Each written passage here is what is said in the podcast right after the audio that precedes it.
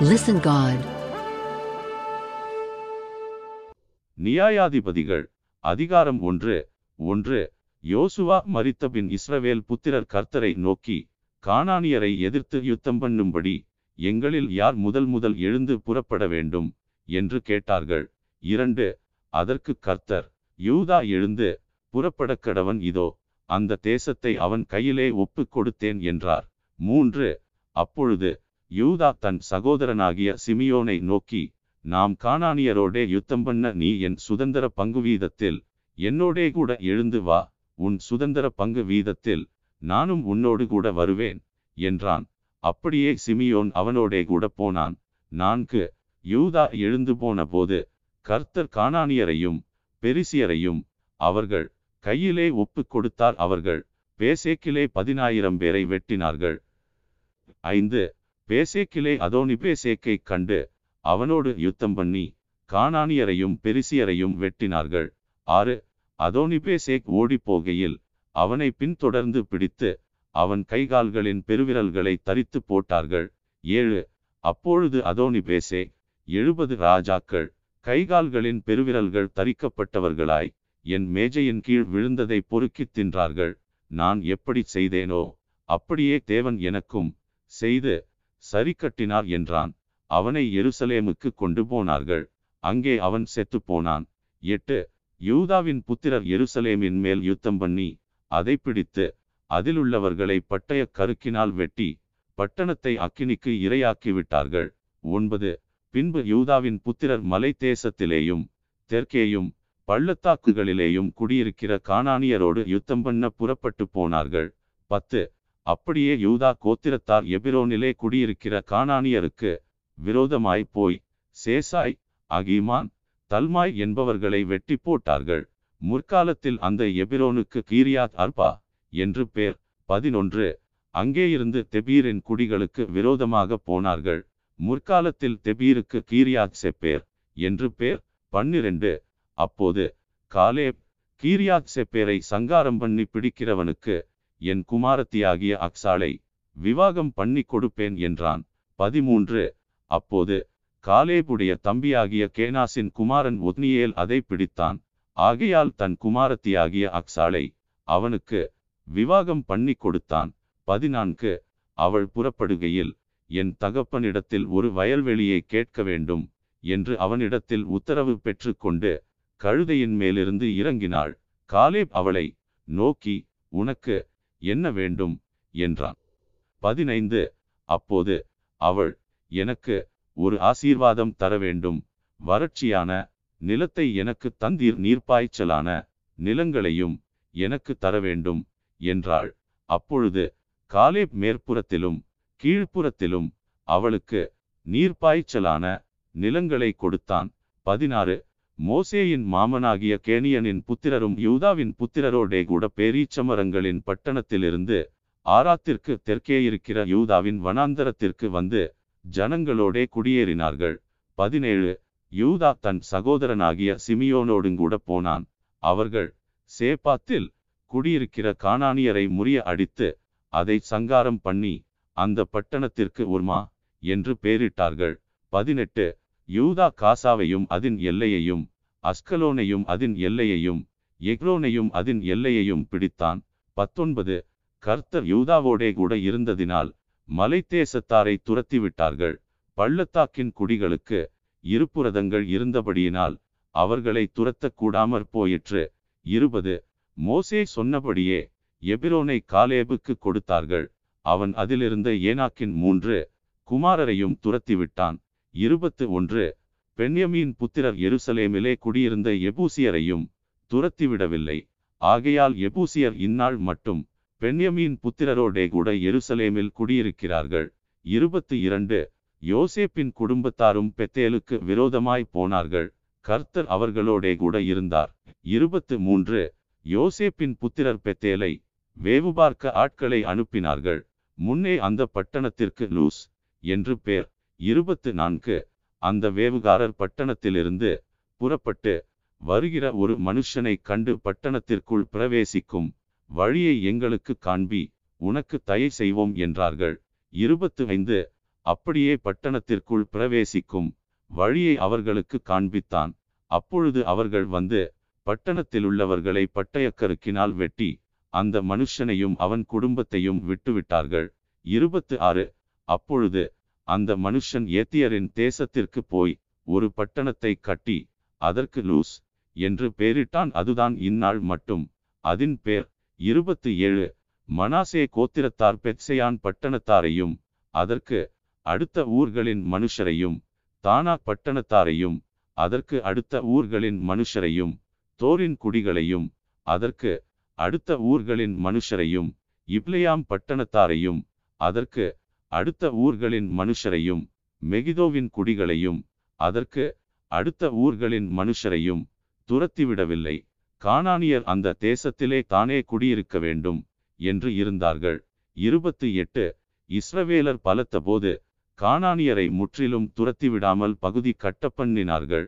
இருபத்து ஒன்பது எப்ராயிம் கோத்திரத்தார் கேசேரிலே குடியிருந்த கானானியரையும் துரத்திவிடவில்லை. ஆகையால் கானானியர் கேசேரில் அவர்கள் நடுவே குடியிருந்தார்கள். முப்பது.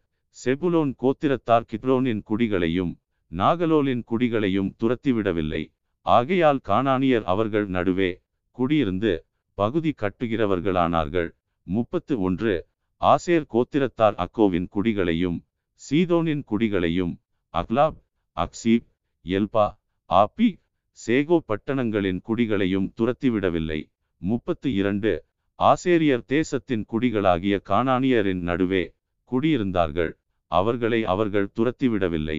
முப்பத்து மூன்று நப்தலி கோத்திரத்தார் பெட்ஷிமேசின் குடிகளையும் பெத்தானாத்தின குடிகளையும் துரத்திவிடாமல் தேசத்தின் குடிகளாகிய கானானியரின் நடுவே குடியிருந்தார்கள். பெட்ஷிமேஸ் பெத்தானாத் பட்டணங்களின் குடிகள் அவர்களுக்கு பகுதி கட்டுகிறவர்களானார்கள். முப்பத்து நான்கு எமோரியர் தான் புத்திரரை பள்ளத்தாக்கில் இறங்க ஒட்டாமல் மலை தேசத்திற்கு போகும்படி நெருக்கினார்கள். முப்பத்து ஐந்து. எமோரியர் எரேஸ் மலைகளிலும் ஆயலோனிலும் சால்பீமிலும் குடியிருக்க வேண்டும் என்று இருந்தார்கள். ஆனாலும் யோசேப்பின் குடும்பத்தாரின் கை பலத்தபடியினால் அவர்களுக்கு பகுதி கட்டுகிறவர்களானார்கள். முப்பத்து ஆறு.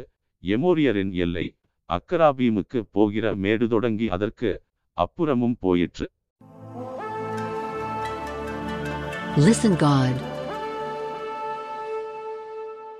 நியாயாதிபதிகள் அதிகாரம் இரண்டு ஒன்று கர்த்தருடைய தூதனானவர் கில்காலிலிருந்து போகீமுக்கு வந்து நான் உங்களை எகிப்திலிருந்து புறப்பட பண்ணி உங்கள் பிதாக்களுக்கு ஆணையிட்ட தேசத்தில் நான் உங்களை கொண்டு வந்து விட்டு உங்களோடே பண்ணின என் உடன்படிக்கையை நான் ஒரு காலும் முறித்து போடுவதில்லை என்றும் இரண்டு நீங்கள் இந்த தேசத்தின் குடிகளோடே உடன்படிக்கை பண்ணாமல் அவர்கள் பலிபீடங்களை இடித்துவிடக் கடவீர்கள் என்றும் சொன்னேன்.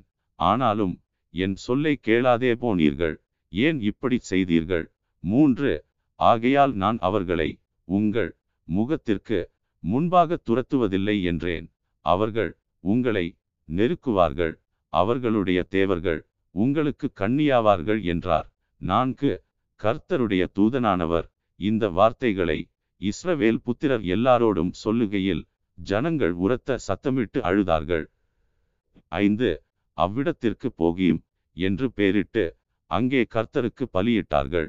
ஆறு யோசுவா இஸ்ரவேல் புத்திரராகிய ஜனங்களை அனுப்பிவிட்ட போது அவர்கள் தேசத்தை சுதந்திரித்து கொள்ள அவரவர் தங்கள் தங்கள் சுதந்திர வீதத்திற்கு போனார்கள். ஏழு யோசுவாவின் சகல நாட்களிலும் கர்த்தர் இஸ்ரவேலுக்காக செய்த அவருடைய பெரிய கிரியைகளை எல்லாம் கண்டவர்களும் யோசுவாவுக்கு பின்பு உயிரோடிருந்தவர்களும் ஆகிய மூப்பரின் சகல நாட்களிலும் ஜனங்கள் கர்த்தரை சேவித்தார்கள். எட்டு நூனின் குமாரனாகிய யோசுவா என்னும் கர்த்தரின் ஊழியக்காரன் நூற்று பத்து வயதுள்ளவனாய் மரணமடைந்தான். ஒன்பது அவனை எப்ராஹிமின் மலை தேசத்திலுள்ள காயாஸ் மலைக்கு வடக்கே இருக்கிற அவனுடைய சுதந்திரத்தின் எல்லையாகிய திம்னாதேரே சிலை அடக்கம் பண்ணினார்கள். பத்து அக்காலத்தில் இருந்த அந்த சந்ததியார் எல்லாரும் தங்கள் பிதாக்களுடன் சேர்க்கப்பட்ட பின்பு கர்த்தரையும் அவர் இஸ்ரவேலுக்காக செய்த கிரியையையும் அறியாத வேறொரு சந்ததி அவர்களுக்கு பின் எழும்பிற்று. பதினொன்று அப்பொழுது இஸ்ரவேல் புத்திரர் கர்த்தரின் பார்வைக்கு பொல்லாப்பானதைச் செய்து பாகால்களை சேவித்து பன்னிரண்டு தங்கள் பிதாக்களை எகிப்து தேசத்திலிருந்து புறப்பட பண்ணின அவர்களுடைய தேவனாகிய கர்த்தரை விட்டு தங்களை சுற்றிலும் இருக்கிற ஜனங்களுடைய தேவர்களாகிய அந்நிய தேவர்களை பின்பற்றி போய் அவர்களை பணிந்து கொண்டு கர்த்தருக்கு கோபமூட்டினார்கள். பதிமூன்று. அவர்கள் கர்த்தரை விட்டு பாகாலையும் அஸ்தரோத்தையும் சேவித்தார்கள். பதினான்கு. அப்பொழுது கர்த்தர் இஸ்ரவேலின் மேல் கோபமூண்டவராகி அவர்கள் அப்புறம் தங்கள் சத்துருக்களுக்கு முன்பாக நிற்கக்கூடாதபடி கொள்ளையிடுகிற கொள்ளைக்காரர் கையில் அவர்களை ஒப்பு கொடுத்து அவர்களை சுற்றிலும் இருக்கிற அவர்கள் பகைஞரின் கையிலே விற்று போட்டார். பதினைந்து. கர்த்தர் சொல்லியபடியும் கர்த்தர் அவர்களுக்கு ஆணையிட்டிருந்தபடியும் அவர்கள் புறப்பட்டு போகிற இடமெல்லாம் கர்த்தருடைய கை தீமைக்கென்றே அவர்களுக்கு விரோதமாயிருந்தது. மிகவும் நெருக்கப்பட்டார்கள். பதினாறு. கர்த்தர் நியாயாதிபதிகளை எழும்ப பண்ணினார் அவர்கள். கொள்ளையிடுகிறவர்களின் கைக்கு அவர்களை நீங்களாக்கி இரட்சித்தார்கள். பதினேழு. அவர்கள் தங்கள் நியாயாதிபதிகளின் சொல்லை கேளாமல் அந்நிய தேவர்களை பின்பற்றி சோரம் போய் அவைகளை பணிந்து கொண்டார்கள். தங்கள் பிதாக்கள் கர்த்தரின் கற்பனைகளுக்கு கீழ்ப்படிந்து நடந்த வழியை அவர்கள் சீக்கிரமாய் விட்டு விலகி அவர்கள் செய்தபடி செய்யாமற் போனார்கள். பதினெட்டு. கர்த்தர் அவர்களுக்கு நியாயாதிபதிகளை எழும்ப பண்ணுகிற போது கர்த்தர் நியாயாதிபதியோடே கூட இருந்து அந்த நியாயாதிபதியின் நாட்களிலெல்லாம் அவர்கள் சத்துருக்களின் கைக்கு அவர்களை நீங்களாக்கி இரட்சித்து வருவார். அவர்கள் தங்களை இறுக பிடித்து ஒடுக்குகிறவர்களின் நிமித்தம் தவிக்கிறதினாலே கர்த்தர் மனஸ்தாபப்படுவார். பத்தொன்பது நியாயாதிபதி மரணமடைந்த உடனே அவர்கள் திரும்பி அந்நிய தேவர்களை பின்பற்றவும் சேவிக்கவும் பணிந்து கொள்ளவும் தங்கள் பிதாக்களை பார்க்கிலும் கேடாய் நடந்து தங்கள் கிருத்தியங்களையும் தங்கள் முரட்டாட்டமான வழியையும் விடாதிருப்பார்கள். இருபது ஆகையால் கர்த்தர் இஸ்ரவேலின் மேல் கோபமூண்டவராகி இந்த ஜனங்கள் தங்கள் பிதாக்களுக்கு நான் கற்பித்த என் உடன்படிக்கையை மீறி என் சொல்லை கேளாதே போனபடியால் இருபத்து ஒன்று யோசுவா மறித்து பின்வைத்து போன ஜாதிகளில் ஒருவரையும் நான் இனி அவர்களுக்கு முன்பாக துரத்தி விடாதிருப்பேன். இருபத்து இரண்டு அவர்கள் பிதாக்கள் கர்த்தரின் வழியை கவனித்தது போல அவர்கள் அதிலே நடக்கும்படிக்கு அதை கவனிப்பார்களோ இல்லையோ என்று அவர்களை கொண்டு இஸ்ரவேலை சோதிப்பதற்காக அப்படி செய்வேன் என்றார். இருபத்து மூன்று. அதற்காக கர்த்தர் அந்த ஜாதிகளை யோசுவாவின் கையில் ஒப்பு கொடாமலும் அவைகளை சீக்கிரமாய் துரத்தி விடாமலும் விட்டு வைத்தார் Listen God. நியாயாதிபதிகள் அதிகாரம் மூன்று ஒன்று கானான் தேசத்தில் நடந்த சகல யுத்தங்களையும் அறியாதிருந்த இஸ்ரவேலராகிய அனைவரையும் சோதிப்பதற்காகவும் இரண்டு இஸ்ரவேல் புத்திரரின் சந்ததியாரும் அதற்கு முன் யுத்தஞ்செய்ய அறியாதிருந்தவர்களும் அவைகளை அறியும்படி பழக்குவிப்பதற்காகவும் கர்த்தர் விட்டு வைத்த ஜாதிகள் யாரென்றால் மூன்று பெலிஸ்தரின் ஐந்து அதிபதிகளும் சகல கானானியரும் சீதோனியரும் பாகால் எர்மோன் துவக்கி ஆமாத்திற்குள் பிரவேசிக்கும் வரைக்கும் லீபனோனின் மலைகளிலே குடியிருக்கிற ஏவியருமே நான்கு கர்த்தர் மோசேயை கொண்டு தங்கள் பிதாக்களுக்கு விதித்த கற்பனைகளுக்கு இஸ்ரவேலர் கீழ்ப்படிவார்களோ என்று அறியும்படி இஸ்ரவேலரை அவர்களாலே சோதிப்பதற்காக அவர்கள் விடப்பட்டிருந்தார்கள். ஐந்து இப்படி இஸ்ரவேல் புத்திரர் கானானியர் ஏத்தியர் எமோரியர் பெரிசியர் ஏவியர் எபூசியராகிய இவர்கள் நடுவே குடியிருந்து ஆறு அவர்களுடைய குமாரத்திகளை விவாகம் பண்ணி தங்களுடைய குமாரத்திகளை அவர்கள் குமாரருக்கு கொடுத்து அவர்கள் தேவர்களை சேவித்தார்கள். ஏழு இப்படி இஸ்ரவேல் புத்திரர் கர்த்தரின் பார்வைக்கு பொல்லாப்பானதைச் செய்து தங்கள் தேவனாகிய கர்த்தரை மறந்து பாகால்களையும் தோப்பு விக்கிரகங்களையும் சேவிக்கிற போது எட்டு கர்த்தர் இஸ்ரவேலின் மேல் கோபமூண்டவராகி அவர்களை மெசொப்பொத்தாமியாவின் ராஜாவாகிய கூசான் ரிஷதாயிமின் கையிலே விற்று போட்டார். இப்படியே இஸ்ரவேல் புத்திரர் கூசான் ரிஷதாயிமை எட்டு வருஷம் சேவித்தார்கள். ஒன்பது இஸ்ரவேல் புத்திரர் கர்த்தரை நோக்கி கூப்பிட்டபோது கர்த்தர் இஸ்ரவேல் புத்திரரை இரட்சிக்கும்படி காலேபின் தம்பியான கேனாசுடைய குமாரனாகிய ஒத்னியேல் என்னும் ஒரு இரட்சகனை அவர்களுக்கு எழும்ப பண்ணினார். பத்து அவன் மேல் கர்த்தருடைய ஆவி வந்திருந்ததினால் அவன் இஸ்ரவேலை நியாயம் விசாரித்து யுத்தம் பண்ண புறப்பட்டான். கர்த்தர் மெசொப்பொத்தாமியாவின் ராஜாவாகிய கூசான் ரிஷதாயிமை அவன் கையிலே ஒப்பு கொடுத்தார். ஆகையால் அவன் கை கூசான் ரிஷதாயிமின் மேல் பலங்கொண்டது பதினொன்று. தேசம் நாற்பது வருஷம் அமைதலாயிருந்தது. கேனாசின் குமாரனாகிய ஒத்னியேல் மரணமடைந்தான். பன்னிரண்டு.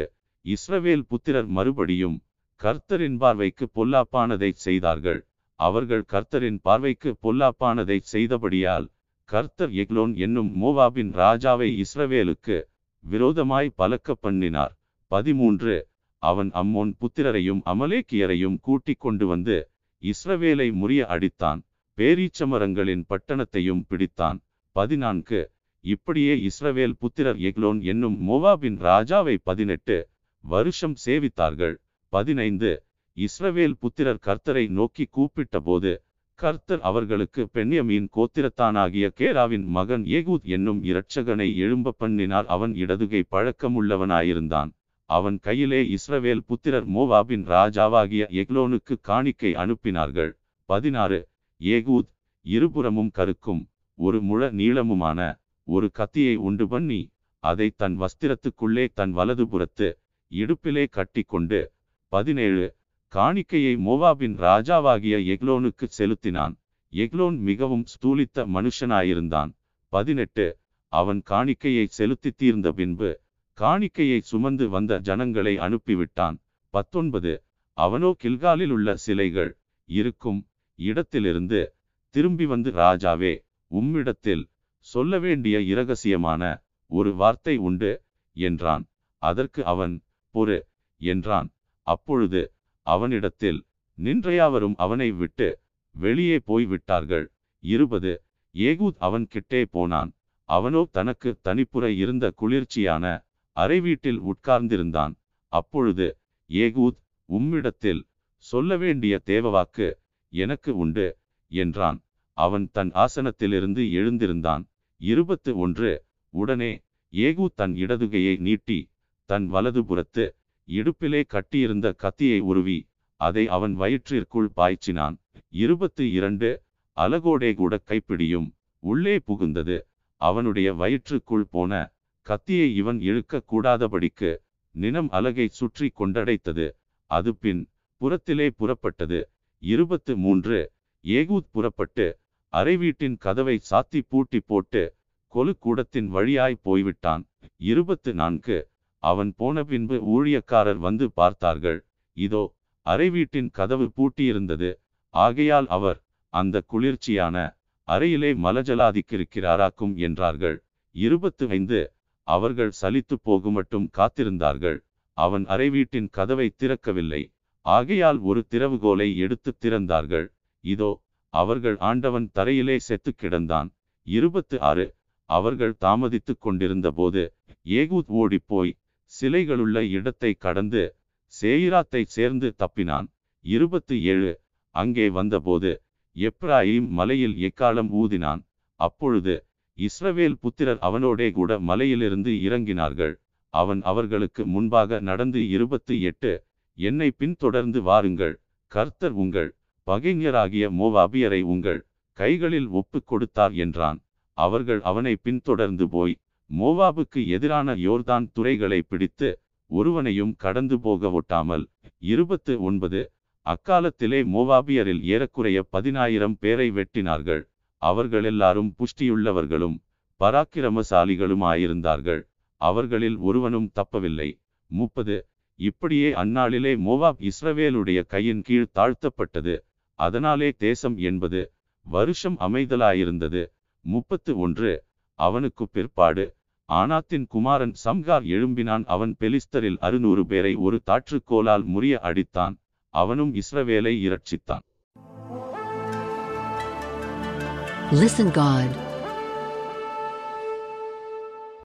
நியாயாதிபதிகள் அதிகாரம் நான்கு ஒன்று ஏகூத் மரணமடைந்த பின்பு இஸ்ரவேல் புத்திரர் திரும்ப கர்த்தரின் பார்வைக்கு பொல்லாப்பானதை செய்து வந்தார்கள். இரண்டு ஆகையால் கர்த்தர் அவர்களை ஆத்சோரில் ஆளுகிற யாபீன் என்னும் கானானியருடைய ராஜாவின் கையிலே விற்று போட்டார். அவனுடைய சேனாபதிக்கு சிசெரா என்று பேர் அவன் புறஜாதிகளுடைய பட்டணமாகிய அரோசேத்திலே குடியிருந்தான். மூன்று அவனுக்கு தொள்ளாயிரம் இருப்பு ரதங்கள் இருந்தது.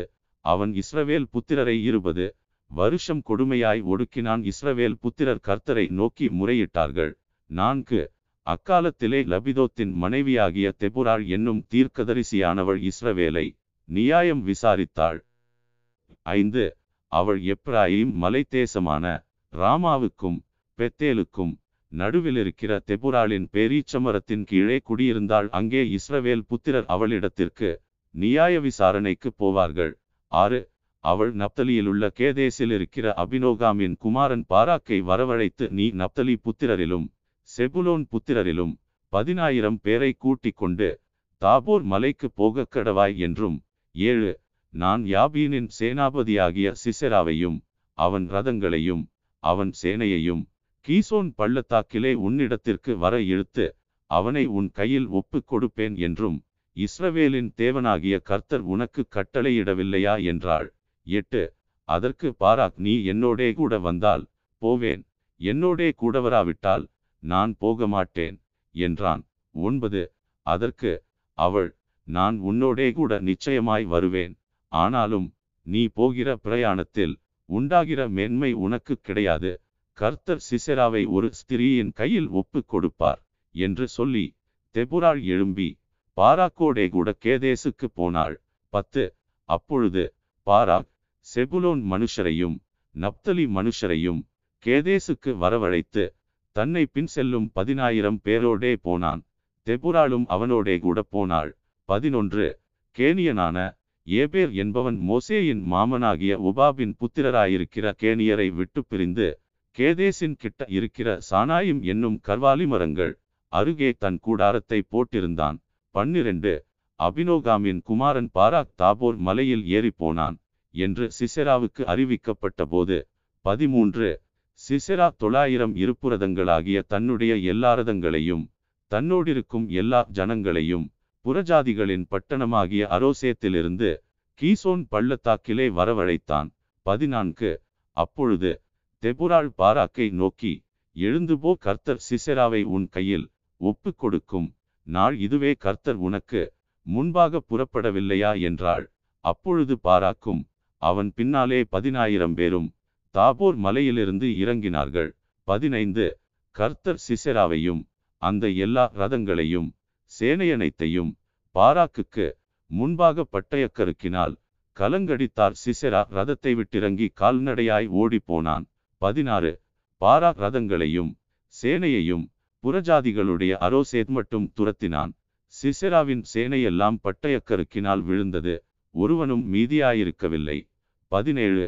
சிசெரா கால்நடையாய் கேனியனான ஏபேரின் மனைவி யாகேலுடைய கூடாரத்திற்கு ஓடி வந்தான் அப்பொழுது யாபீன் என்னும் ஆக்சோரின் ராஜாவுக்கும் கேனியனான எபேரின் வீட்டுக்கும் சமாதானம் உண்டாயிருந்தது. பதினெட்டு. யாகேல் வெளியே சிசெராவுக்கு எதிர்கொண்டு போய் உள்ளே வாரும் என் ஆண்டவனே என்னண்டை உள்ளே வாரும் பயப்படாதேயும் என்று அவனோடே சொன்னாள். அப்படியே அவளண்டை கூடாரத்தில் உள்ளே வந்தபோது அவனை ஒரு சமுக்காலத்தினாலே மூடினாள். பத்தொன்பது. அவன் அவளை பார்த்து குடிக்க எனக்கு கொஞ்சம் தண்ணீர் தா தாகமாயிருக்கிறேன் என்றான். அவள் பால் துருத்தியை திறந்து அவனுக்கு குடிக்க கொடுத்து திரும்பவும் அவனை மூடினாள். இருபது. அப்பொழுது அவன் நீ கூடாரவாசலிலே நின்று யாராவது ஒருவன் வந்து இங்கே யாராகிலும் இருக்கிறார்களா என்று உன்னிடத்தில் கேட்டால் இல்லை என்று சொல் என்றான். இருபத்து ஒன்று. பின்பு ஏபேரின் மனைவியாகிய யாகேல் ஒரு கூடார ஆணியை எடுத்து தன் கையிலே சுத்தியை பிடித்து கொண்டு மெல்ல அவனண்டையில் வந்து அவன் நெற்றியிலே அந்த ஆணியை அடித்து போட்டால் அது உருவிப்போய் தரையிலே புதைந்தது. அப்பொழுது ஆயாசமாய் தூங்கின அவன் செத்து போனான். இருபத்து இரண்டு. பின்பு சிசெராவை தொடர்கிற பாரா வந்தான். அப்பொழுது யாகேல் வெளியே அவனுக்கு எதிர்கொண்டு போய் வாரும் நீர் தேடுகிற மனுஷனை உமக்கு காண்பிப்பேன் என்று சொன்னாள். அவன் அவளிடத்திற்கு வந்தபோது இதோ சிசெரா செத்து கிடந்தான். ஆணி அவன் நெற்றியில் அடித்திருந்தது. இருபத்து மூன்று. இப்படி தேவன் அந்நாளிலே கானானியரின் ராஜாவாகிய யாபீனை இஸ்ரவேல் புத்திரருக்கு முன்பாக தாழ்த்தினார். இருபத்து நான்கு. இஸ்ரவேல் புத்திரரின் கை கானானியரின் ராஜாவாகிய யாபீனை நிர்மூலமாக்கும் மட்டும் அவன் மேல் பலத்து கொண்டே இருந்தது. Listen God. நியாயாதிபதிகள் அதிகாரம் ஐந்து ஒன்று. அந்நாளிலே தெபுராலும் அபினோகாமின் குமாரன் பாராக்கும் பாடினதாவது இரண்டு கர்த்தர் இஸ்ரவேலுக்காக நீதியை சரிக்கட்டினது நிமித்தமும் ஜனங்கள் மனப்பூர்வமாய் தங்களை ஒப்பு கொடுத்தது நிமித்தமும் அவரை ஸ்தோத்திரியுங்கள். மூன்று ராஜாக்களே கேளுங்கள் அதிபதிகளே செவி கொடுங்கள். நான் கர்த்தரை பாடி இஸ்ரவேலின் தேவனாகிய கர்த்தரை கீர்த்தனம் பண்ணுவேன். நான்கு கர்த்தாவே நீர் சேயீரிலிருந்து புறப்பட்டு ஏதோமின் வெளியிலிருந்து நடந்து வருகையில் பூமி அதிர்ந்தது வானம் சொரிந்தது மேகங்களும் தண்ணீராய் பொழிந்தது. ஐந்து கர்த்தருக்கு முன்பாக பர்வதங்கள் கரைந்தது. இஸ்ரவேலின் தேவனாகிய கர்த்தருக்கு முன்பாக சீனாயும் கரைந்தது.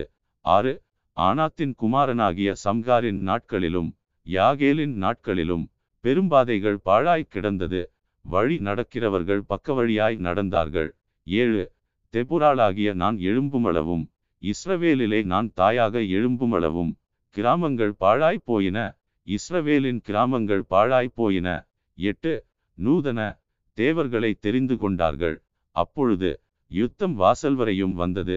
இஸ்ரவேலிலே நாற்பதினாயிரம் பேருக்குள்ளே கேடகமும் ஈட்டியும் காணப்பட்டதுண்டோ ஒன்பது ஜனங்களுக்குள்ளே தங்களை மனப்பூர்வமாய் ஒப்புக் கொடுத்த இஸ்ரவேலின் அதிபதிகளை என் இருதயம் நாடுகிறது. கர்த்தரை ஸ்தோத்திரியுங்கள். பத்து வெள்ளை கழுதைகளின் மேல் ஏறுகிறவர்களே நியாயஸ்தலத்தில் வீற்றிருக்கிறவர்களே வழியில் நடக்கிறவர்களே இதை பிரஸ்தாபியுங்கள்.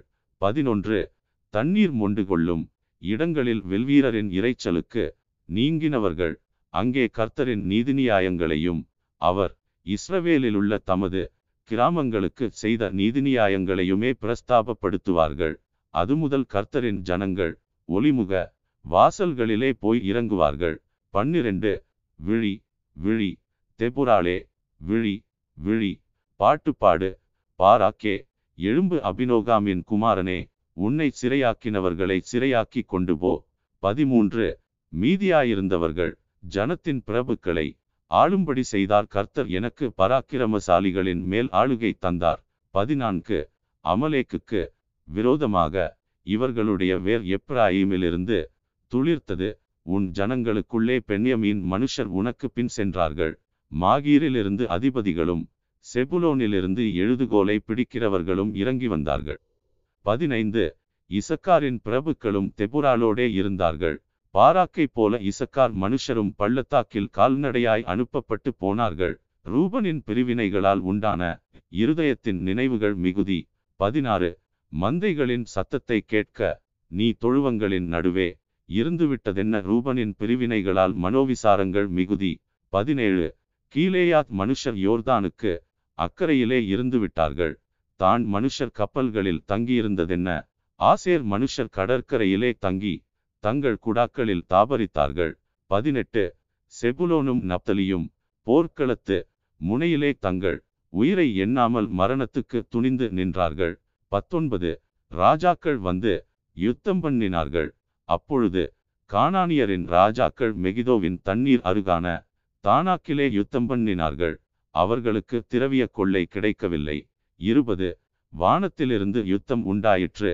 நட்சத்திரங்கள் தங்கள் அயனங்களிலிருந்து சிசெராவோடே யுத்தம் பண்ணின. இருபத்து ஒன்று கீசோன் நதி பூர்வ நதியாகிய கீசோன் நதியே அவர்களை அடித்து கொண்டு போயிற்று என் ஆத்துமாவே. நீ பலவான்களை மிதித்தாய். இருபத்து இரண்டு அப்பொழுது குதிரைகளின் குழம்புகள் பாய்ச்சலினாலே பலவான்களின் பாய்ச்சலினாலேயே பிளந்து போயின. இருபத்து மூன்று மேரோசை சபியுங்கள். அதின் குடிகளை சபிக்கவே சபியுங்கள் என்று கர்த்தருடைய தூதனானவர் சொல்லுகிறார். அவர்கள் கர்த்தர் பட்சத்தில் துணை நிற்க வரவில்லை. பராக்கிரமசாலிகளுக்கு விரோதமாய் அவர்கள் கர்த்தர் பட்சத்தில் துணை நிற்க வரவில்லையே. இருபத்து நான்கு ஸ்திரீகளுக்குள்ளே கேணியனான ஏபேரின் மனைவியாகிய யாகேல் ஆசீர்வதிக்கப்பட்டவள். கூடாரத்தில் வாசமாயிருக்கிற ஸ்திரீகளுக்குள்ளே அவள் ஆசீர்வதிக்கப்பட்டவளே. இருபத்து ஐந்து தண்ணீரை கேட்டான். பாலை கொடுத்தாள். ராஜாக்களின் கிண்ணியிலே வெண்ணெயை கொண்டு வந்து கொடுத்தாள். இருபத்து ஆறு தன் கையால் ஆணியையும் தன் வலதுகையால் தொழிலாளரின் சுத்தியையும் பிடித்து சிசெராவை அடித்தாள். அவன் நெற்றியில் உருவக்கடாவி அவன் தலையை உடைத்து போட்டாள். இருபத்து ஏழு அவள் கால் அருகே அவன் மடங்கி விழுந்து கிடந்தான். அவள் கால் அருகே மடங்கி விழுந்தான். அவன் எங்கே மடங்கி விழுந்தானோ அங்கே மடிந்து கிடந்தான். இருபத்தி எட்டு சிசெராவின் தாய் ஜன்னலில் நின்று பலகணி வழியாய் பார்த்து கொண்டிருந்து அவனுடைய ரதம் வராமல் பிந்தி போனதென்ன அவனுடைய ரதங்களின் ஓட்டம் தாமதிக்கிறதென்ன என்று புலம்பினாள். இருபத்து ஒன்பது அவளுடைய நாயகிகளில் புத்திசாலிகள் அவளுக்கு உத்தரவு சொன்னதுமன்றி அவள் தானும் தனக்கு மறுமொழியாக முப்பது அவர்கள் கொள்ளையை கண்டு பிடிக்கவில்லையோ? அதை பங்கிட வேண்டாமோ? ஆளுக்கு இரண்டொரு பெண்களையும் சிசெராவுக்கு கொள்ளையிட்ட பலவருணமான ஆடைகளையும் கொள்ளையிட்ட பலவருணமான சித்திர தையல் ஆடைகளையும் கொள்ளையிட்டவர்களின் கழுத்துக்கு இருபுறமும் பொருந்தும் சித்திரத்தையலுள்ள பலவருணமான ஆடையையும் கொடுக்க வேண்டாமோ? என்றாள். முப்பத்து ஒன்று கர்த்தாவே உம்மை பகைக்கிற யாவரும் இப்படியே அழியக்கடவர்கள் யாவரும் இப்படியே அழியக்கடவர்கள். அவரில் அன்பு கூறுகிறவர்களோ வல்லமையோடே உதிக்கிற சூரியனைப் போல இருக்க கடவர்கள் என்று பாடினார்கள். பின்பு தேசம் நாற்பது வருஷம் அமைதலாயிருந்தது. Listen God. நியாயாதிபதிகள் அதிகாரம் ஆறு ஒன்று பின்னும் இஸ்ரவேல் புத்திரர் கர்த்தரின் பார்வைக்கு பொல்லாப்பானதை செய்தார்கள். அப்பொழுது கர்த்தர் அவர்களை ஏழு வருஷம் மீதியானியரின் கையில் ஒப்புக் கொடுத்தார். இரண்டு மீதியானியரின் கை இஸ்ரவேலின் மேல் பலத்து கொண்டபடியால் இஸ்ரவேல் புத்திரர் மீதியானியர் நிமித்தம் தங்களுக்கு மலைகளிலுள்ள கெபிகளையும் குகைகளையும் அரணான ஸ்தலங்களையும் அடைக்கலங்களாக்கி கொண்டார்கள். மூன்று இஸ்ரவேலர் விதை விதைத்திருக்கும் போது மீதியானியரும் அமலேக்கியரும் கிழக்கத்தி புத்திரரும் அவர்களுக்கு விரோதமாய் எழும்பி வந்து நான்கு அவர்களுக்கு எதிரே பாளையம் இறங்கி காசாவின் எல்லை மட்டும் நிலத்தின் விளைச்சலை கெடுத்து இஸ்ரவேலிலே ஆகாரத்தையாகிலும் ஆடுமாடுகள் கழுதைகளையாகிலும் வைக்காதே போவார்கள். ஐந்து அவர்கள் தங்கள் மிருகஜீவன்களோடும் தங்கள் கூடாரங்களோடும் வெட்டுக்கிளிகளைப் போல் திரளாய் வருவார்கள். அவர்களும் அவர்கள் ஒட்டகங்களும் எண்ணி முடியாததாயிருக்கும். இந்த பிரகாரமாக தேசத்தை கெடுத்துவிட அதிலே வருவார்கள். ஆறு இப்படி மீதியானியராலே இஸ்ரவேலர் மிகவும் சிறுமைப்பட்டார்கள். அப்பொழுது இஸ்ரவேல் புத்திரர் கர்த்தரை நோக்கி முறையிட்டார்கள். ஏழு இஸ்ரவேல் புத்திரர் மீதியானியர் நிமித்தம் கர்த்தரை நோக்கி முறையிட்டபோது எட்டு கர்த்தர் ஒரு தீர்க்கதரிசியை அவர்களிடத்திற்கு அனுப்பினார். அவன் அவர்களை நோக்கி இஸ்ரவேலின் தேவனாகிய கர்த்தர் உரைக்கிறது. என்னவென்றால் நான் உங்களை எகிப்திலிருந்து வரவும் அடிமைத்தன வீட்டிலிருந்து புறப்படவும் செய்து ஒன்பது எகிப்தியர் கையினின்றும் உங்களை ஒடுக்கின யாவருடைய கையினின்றும் உங்களை இரட்சித்து அவர்களை உங்களுக்கு முன்பாக துரத்தி அவர்கள் தேசத்தை உங்களுக்கு கொடுத்து பத்து நான் உங்கள் தேவனாகிய கர்த்தர் என்றும் நீங்கள் குடியிருக்கும் அவர்கள் தேசத்திலுள்ள எமோரியருடைய தேவர்களுக்கு பயப்படாதிருங்கள் என்றும் உங்களுக்கு சொன்னேன் நீங்களோ என் சொல்லை கேளாதே போனீர்கள் என்கிறார் என்று சொன்னான். பதினொன்று அதற்கு பின்பு கர்த்தருடைய தூதனானவர் வந்து அபியேஸ்ரியனான யோவாசின் ஊராகிய ஒப்ராவில் இருக்கும் ஒரு கர்வாலி மரத்தின் கீழ் உட்கார்ந்தார். அப்பொழுது அவனுடைய குமாரன் கிதியோன் கோதுமையை மீதியானியரின் கைக்கு தப்புவிக்கிறதற்காக ஆலைக்கு சமீபமாய் அதை போரடித்தான். பன்னிரண்டு கர்த்தருடைய தூதனானவர் அவனுக்கு தரிசனமாகி பராக்கிரமசாலியே கர்த்தர் உன்னோடே இருக்கிறார் என்றார். பதிமூன்று. அப்பொழுது கிதியோன் அவரை நோக்கி ஆ என் ஆண்டவனே கர்த்தர் எங்களோடே இருந்தால் இவையெல்லாம் எங்களுக்கு நேரிடுவானேன் கர்த்தர் எங்களை எகிப்திலிருந்து கொண்டு வரவில்லையா என்று எங்கள் பிதாக்கள் எங்களுக்கு விவரித்துச் சொன்ன அவருடைய அற்புதங்கள் எல்லாம் எங்கே இப்பொழுது கர்த்தர் எங்களை கைவிட்டு மீதியானியர் கையில் எங்களை ஒப்பு கொடுத்தாரே என்றான். பதினான்கு.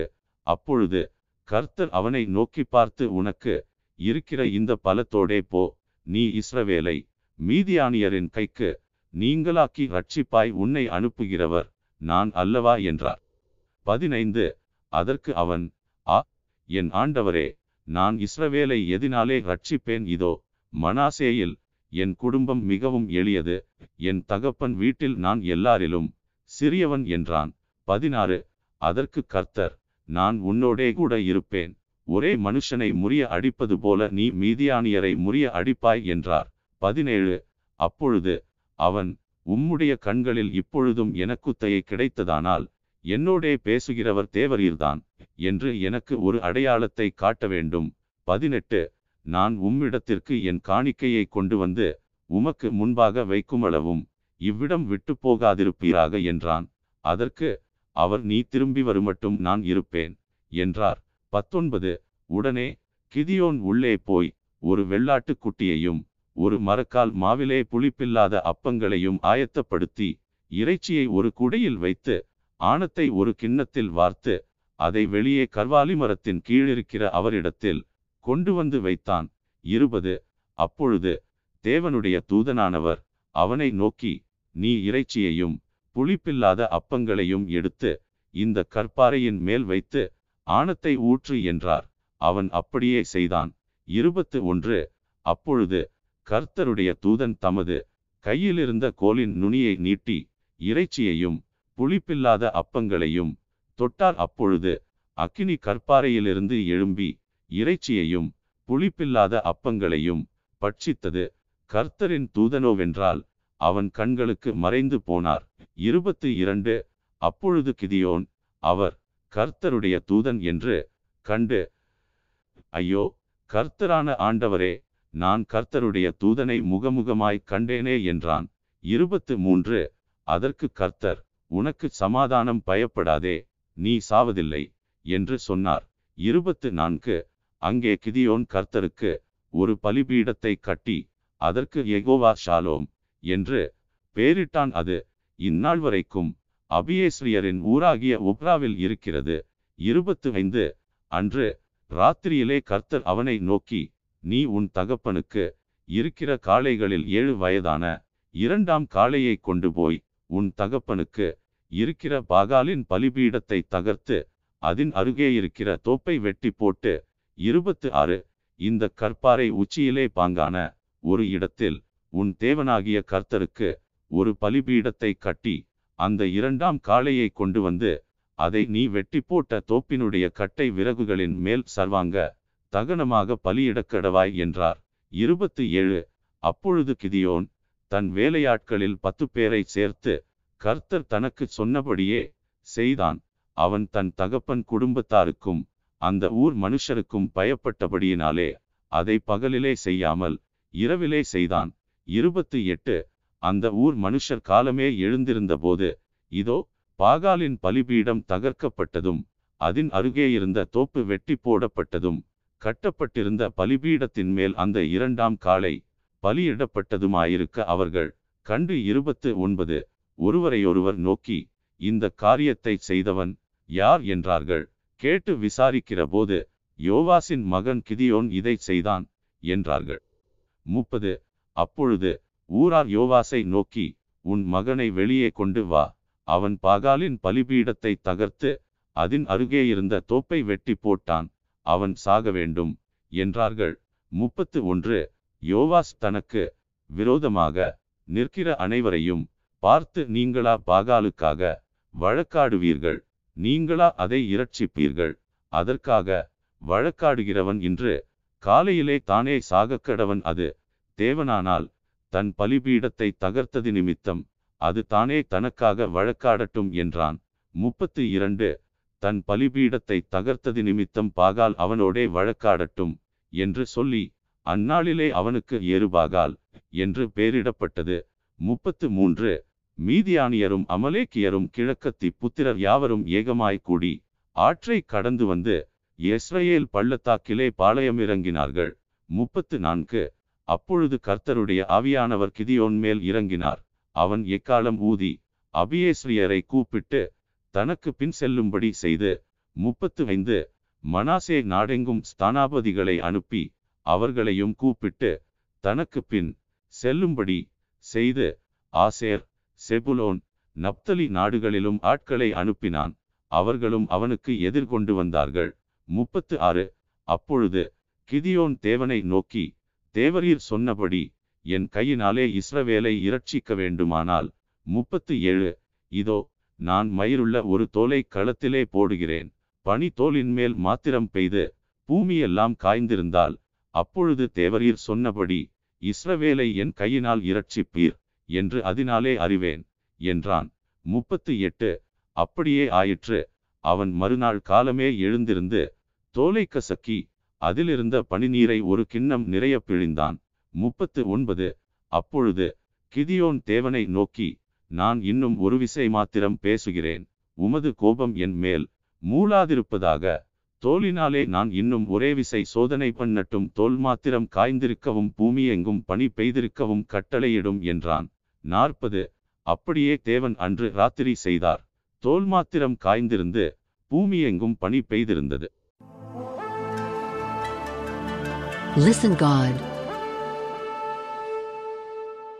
நியாயாதிபதிகள் அதிகாரம் ஏழு ஒன்று. அப்பொழுது கிதியோனாகிய எருபாகாலும் அவனோடிருந்த ஜனங்கள் யாவரும் காலமே எழுந்து புறப்பட்டு ஆரோத் என்னும் நீரூற்றின் கிட்ட பாளையம் இறங்கினார்கள் மீதியானியரின் பாளையம் அவனுக்கு வடக்கே மோரே மேட்டிற்கு பின்னான பள்ளத்தாக்கிலே இருந்தது. இரண்டு அப்பொழுது கர்த்தர் கிதியோனை நோக்கி நான் மீதியானியரை உன்னோடிருக்கிற ஜனத்தின் கையில் ஒப்புக் கொடுக்கிறதற்கு அவர்கள் மிகுதியாயிருக்கிறார்கள். என் கை என்னை ரட்சித்தது என்று இஸ்ரவேல் எனக்கு விரோதமாக வீம்பு பேசுகிறதற்கு இடமாகும். மூன்று ஆகையால் பயமும் திகிலும். உள்ளவன் எவனோ அவன் திரும்பி கீழேயாத் மலைகளிலிருந்து விரைவாய் ஓடிப்போக கடவன் என்று நீ ஜனங்களின் செவிகள் கேட்க பிரசித்தப்படுத்து என்றார்.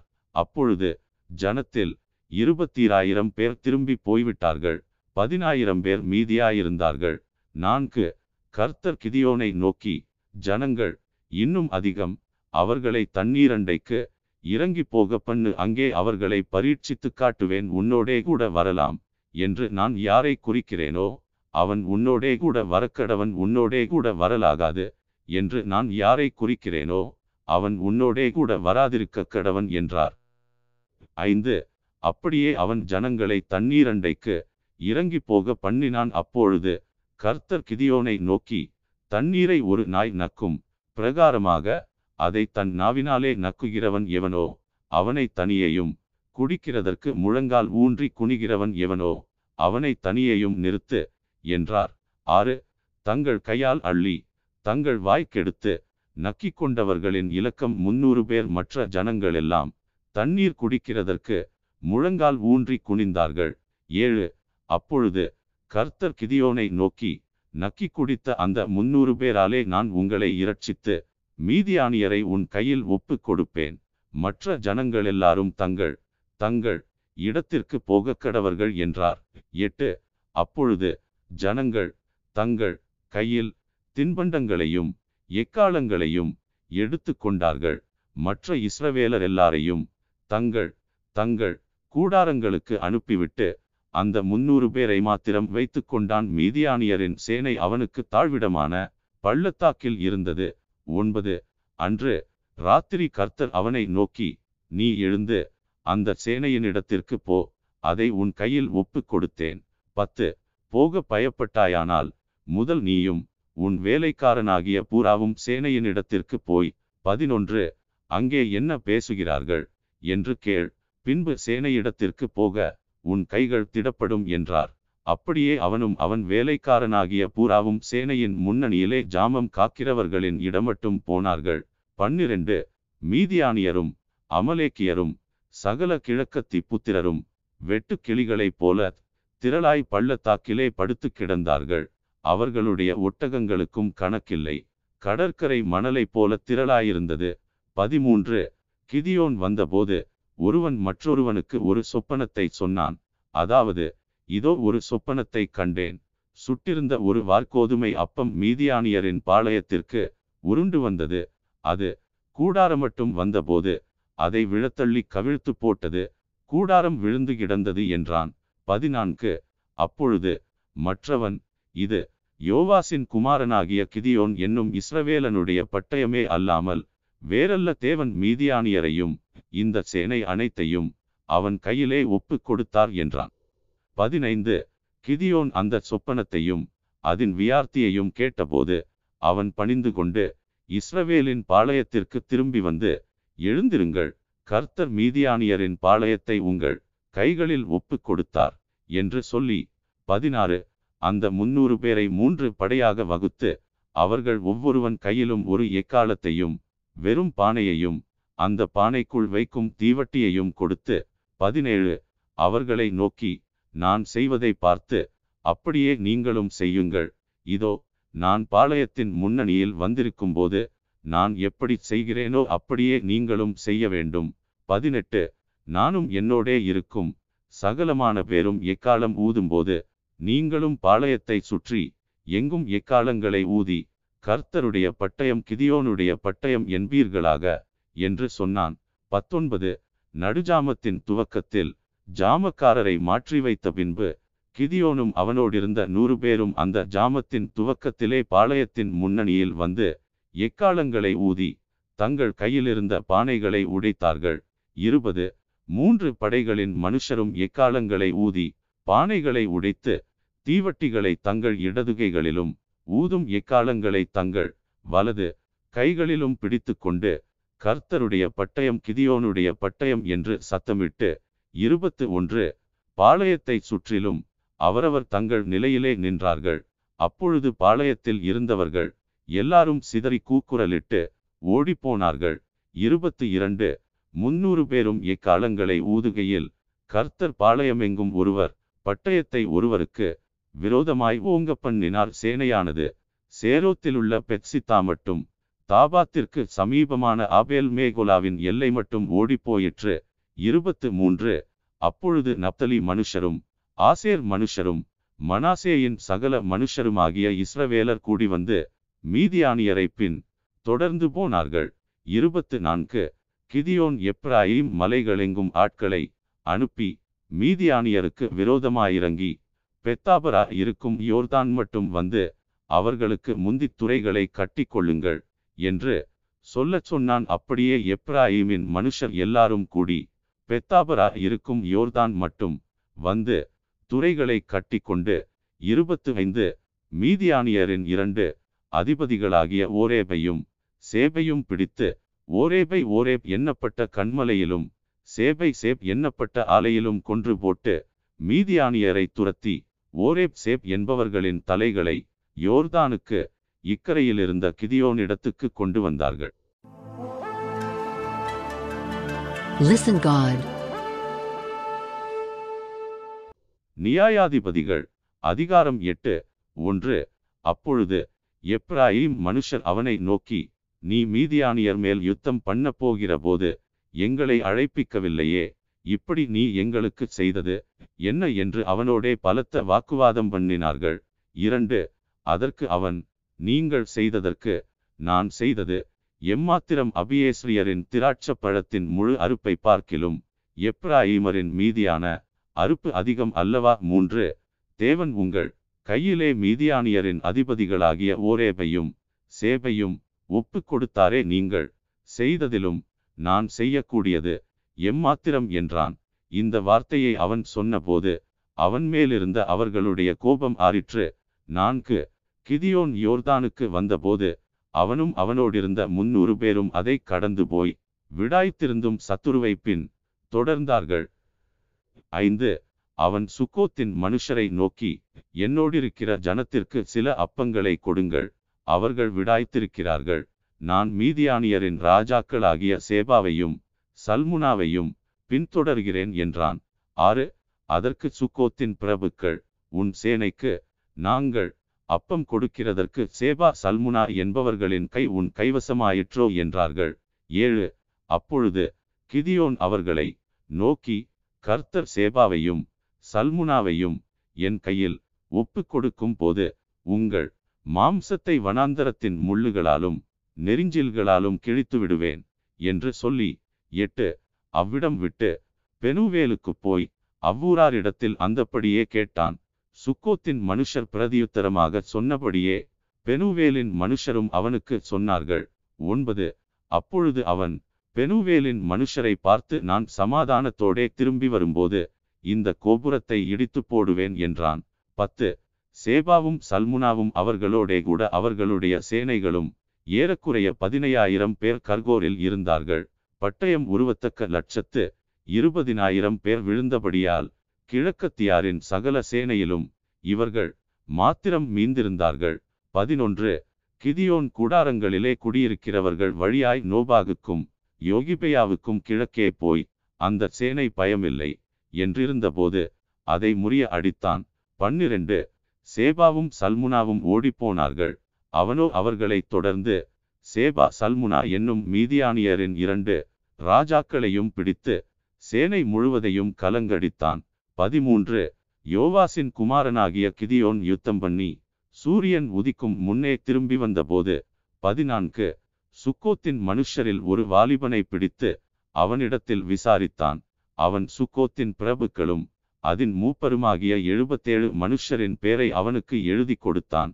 பதினைந்து. அவன் சுக்கோத்து ஊராரிடத்தில் வந்து இதோ விடாய்த்திருக்கிற உன் மனுஷருக்கு நாங்கள் அப்பம் கொடுக்கிறதற்கு சேபா சல்முனா என்பவர்களின் கை உன் கைவசமாயிற்றோ என்று நீங்கள் என்னை நிந்தித்துச் சொன்ன சேபாவும் சல்முனாவும் இங்கே இருக்கிறார்கள் என்று சொல்லி பதினாறு பட்டணத்தின் மூப்பரை பிடித்து வனாந்தரத்தின் முள்ளுகளையும் நெரிஞ்சில்களையும் கொண்டு வந்து அவைகளால் சுக்கோத்தின் மனுஷருக்கு புத்திவர பண்ணி பதினேழு பெனுவேலின் கோபுரத்தை இடித்து அவ்வூர் மனுஷரையும் கொன்று போட்டான்.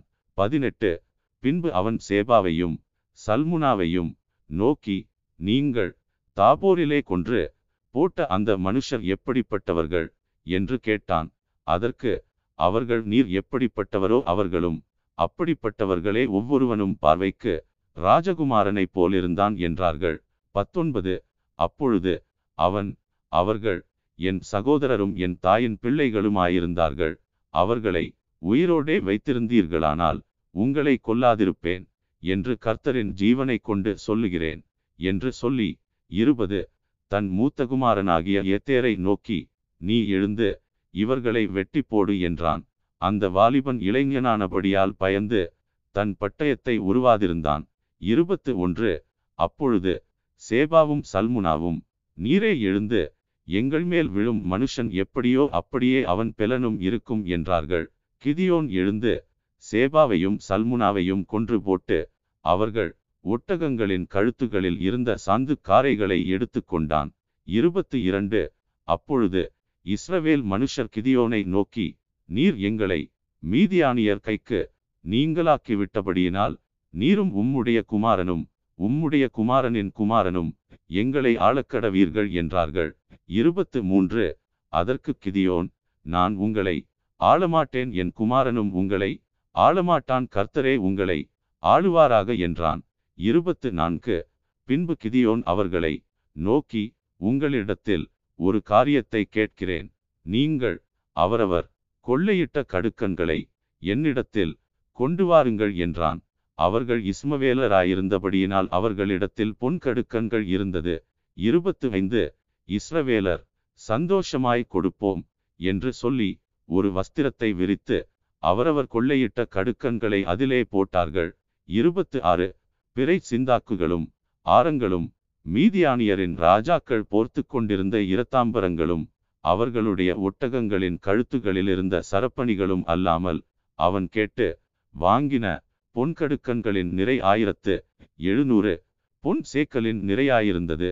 இருபத்து ஏழு அதனால் கிதியோன் ஒரு ஏபோத்தை உண்டாக்கி அதை தன் ஊரான ஒப்ராவிலே வைத்தான். இஸ்ரவேலர் எல்லாரும் அதை பின்பற்றி சோரம்போனார்கள் அது கிதியோனுக்கும் அவன் வீட்டாருக்கும் கண்ணியாயிற்று. இருபத்து எட்டு. இந்த பிரகாரம் மீதியானியர் திரும்ப தலையெடுக்க கூடாதபடிக்கு இஸ்ரவேல் புத்திரருக்கு முன்பாக தாழ்த்தப்பட்டார்கள். தேசமானது கிதியோனின் நாட்களில் நாற்பது வருஷம் அமைதலாயிருந்தது. இருபத்து ஒன்பது. யோவாசின் குமாரனாகிய எருபாகால் போய் தன் வீட்டிலே வாசமாயிருந்தான். முப்பது. கிதியோனுக்கு அநேகம் ஸ்திரீகள் இருந்தார்கள். அவனுடைய கற்ப பிறப்பான குமாரர் எழுபது பேர். முப்பத்து ஒன்று. சீகேமிலிருந்த அவனுடைய மறுமனையாட்டியும் அவனுக்கு ஒரு குமாரனை பெற்றாள். அவனுக்கு அபிமெலேக்கு என்று பெயரிட்டான். முப்பத்து இரண்டு. பின்பு யோவாசின் குமாரனாகிய கிதியோன் நல்ல விருத்தாப்பியத்திலே மறித்து உப்ராவிலே தன் தகப்பனாகிய யோவாஸ் என்னும் அபியேஸ்ரியனுடைய கல்லறையில் அடக்கம் பண்ணப்பட்டான். முப்பத்து மூன்று. கிதியோன் மரித்தபின் இஸ்ரவேல் புத்திரர் திரும்பவும் பாகால்களை பின்பற்றி சோரம் போய் பாகால் பேரீத்தை தங்களுக்கு தேவனாக வைத்துக் கொண்டார்கள். முப்பத்து நான்கு. இஸ்ரவேல் புத்திரர் தங்களை சுற்றிலும் இருந்த தங்கள் எல்லா சத்துருக்களின் கையினின்றும் தங்களை இரட்சித்த தங்கள் தேவனாகிய கர்த்தரை நினையாமலும். முப்பத்து ஐந்து. கிதியோன் என்னும் எருபாகால் இஸ்ரவேலுக்கு செய்த சகல நன்மை குந்தக்க தயவை அவன் வீட்டாருக்கு பாராட்டாமலும் போனார்கள். லிசன் காட் நியாயாதிபதிகள் அதிகாரம் ஒன்பது ஒன்று எருபாகாலின் குமாரன் அபிமெலேக்கு சீகேமில் இருக்கிற தன் தாயின் சகோதரரிடத்திற்கு போய் அவர்களையும் தன் தாயின் தகப்பனுடைய வம்சமான அனைவரையும் நோக்கி இரண்டு எருபாகாலின் குமாரர் எழுபது பேராகிய எல்லாரும் உங்களை ஆளுவது உங்களுக்கு நல்லதோ? ஒருவன் மாத்திரம் உங்களை ஆளுவது உங்களுக்கு நல்லதோ என்று நீங்கள் சீகேமில் இருக்கிற சகல பெரிய மனுஷரின் காதுகளும் கேட்க பேசுங்கள். நான் உங்கள் எலும்பும் உங்கள் மாம்சமுமானவன் என்று நினைத்து கொள்ளுங்கள் என்றான். மூன்று அப்படியே அவன் தாயின் சகோதரர் சீகேமில் இருக்கிற சகல பெரிய மனுஷரின் காதுகளும் கேட்க இந்த வார்த்தைகளையெல்லாம் அவனுக்காக பேசினார்கள்.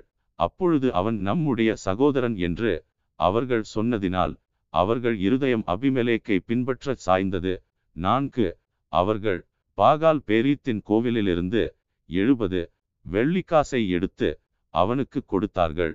அவைகளால் அபிமெலேக்கு வீணரும் போக்கிரிகளுமான மனுஷரை சேவகத்தில் வைத்தான். அவர்கள் அவனை பின்பற்றினார்கள். ஐந்து அவன் ஒப்ராவில் இருக்கிற தன் தகப்பன் வீட்டிற்கு போய் எருபாகாலின் குமாரராகிய தன் சகோதரர் எழுபது பேரையும் ஒரே கல்லின் மேல் கொலை செய்தான் ஆனாலும் எருபாகாலின் இளைய குமாரனாகிய யோதாம் ஒளித்திருந்தபடியினால் அவன் தப்பினான். ஆறு பின்பு சீகேமில் இருக்கிற சகல பெரிய மனுஷரும் மில்லோவின் குடும்பத்தார் அனைவரும் கூடிக்கொண்டு போய் சீகேமில் இருக்கிற உயர்ந்த கர்வாலி மரத்தண்டையிலே அபிமலேக்கை ராஜாவாக்கினார்கள். ஏழு இது யோதாமுக்கு அறிவிக்கப்பட்ட போது அவன் போய் கெரிசீம் மலையின் உச்சியில் ஏறி நின்று உரத்த சத்தமிட்டு கூப்பிட்டு அவர்களை நோக்கி சீகேமின் பெரிய மனுஷரே தேவன் உங்களுக்கு செவி கொடுக்கும்படி நீங்கள் எனக்கு செவி கொடுங்கள். எட்டு விருட்சங்கள். தங்களுக்கு ஒரு ராஜாவை அபிஷேகம் பண்ணும்படி போய் ஒலிவ மரத்தை பார்த்து நீ எங்களுக்கு ராஜாவாயிரு என்றது. ஒன்பது அதற்கு ஒலிவ மரம் தேவர்களும் மனுஷரும் புகழ்கிற என்னிலுள்ள என் கொழுமையை நான் விட்டு மரங்களை அரசாளப் போவேனோ என்றது. பத்து அப்பொழுது மரங்கள் அத்திமரத்தை பார்த்து நீ வந்து எங்களுக்கு ராஜாவாயிரு என்றது. பதினொன்று அதற்கு அத்திமரம் நான் என் மதுரத்தையும் என் நற்கனியையும் விட்டு மரங்களை அரசாளப் போவேனோ என்றது. பன்னிரண்டு அப்பொழுது மரங்கள் திராட்ச செடியை பார்த்து நீ வந்து எங்களுக்கு ராஜாவாயிரு என்றது. பதிமூன்று அதற்கு திராட்ச செடி தேவர்களையும் மனுஷரையும் மகிழ பண்ணும் என் ரசத்தை நான் விட்டு மரங்களை அரசாளப் போவேனோ என்றது. பதினான்கு.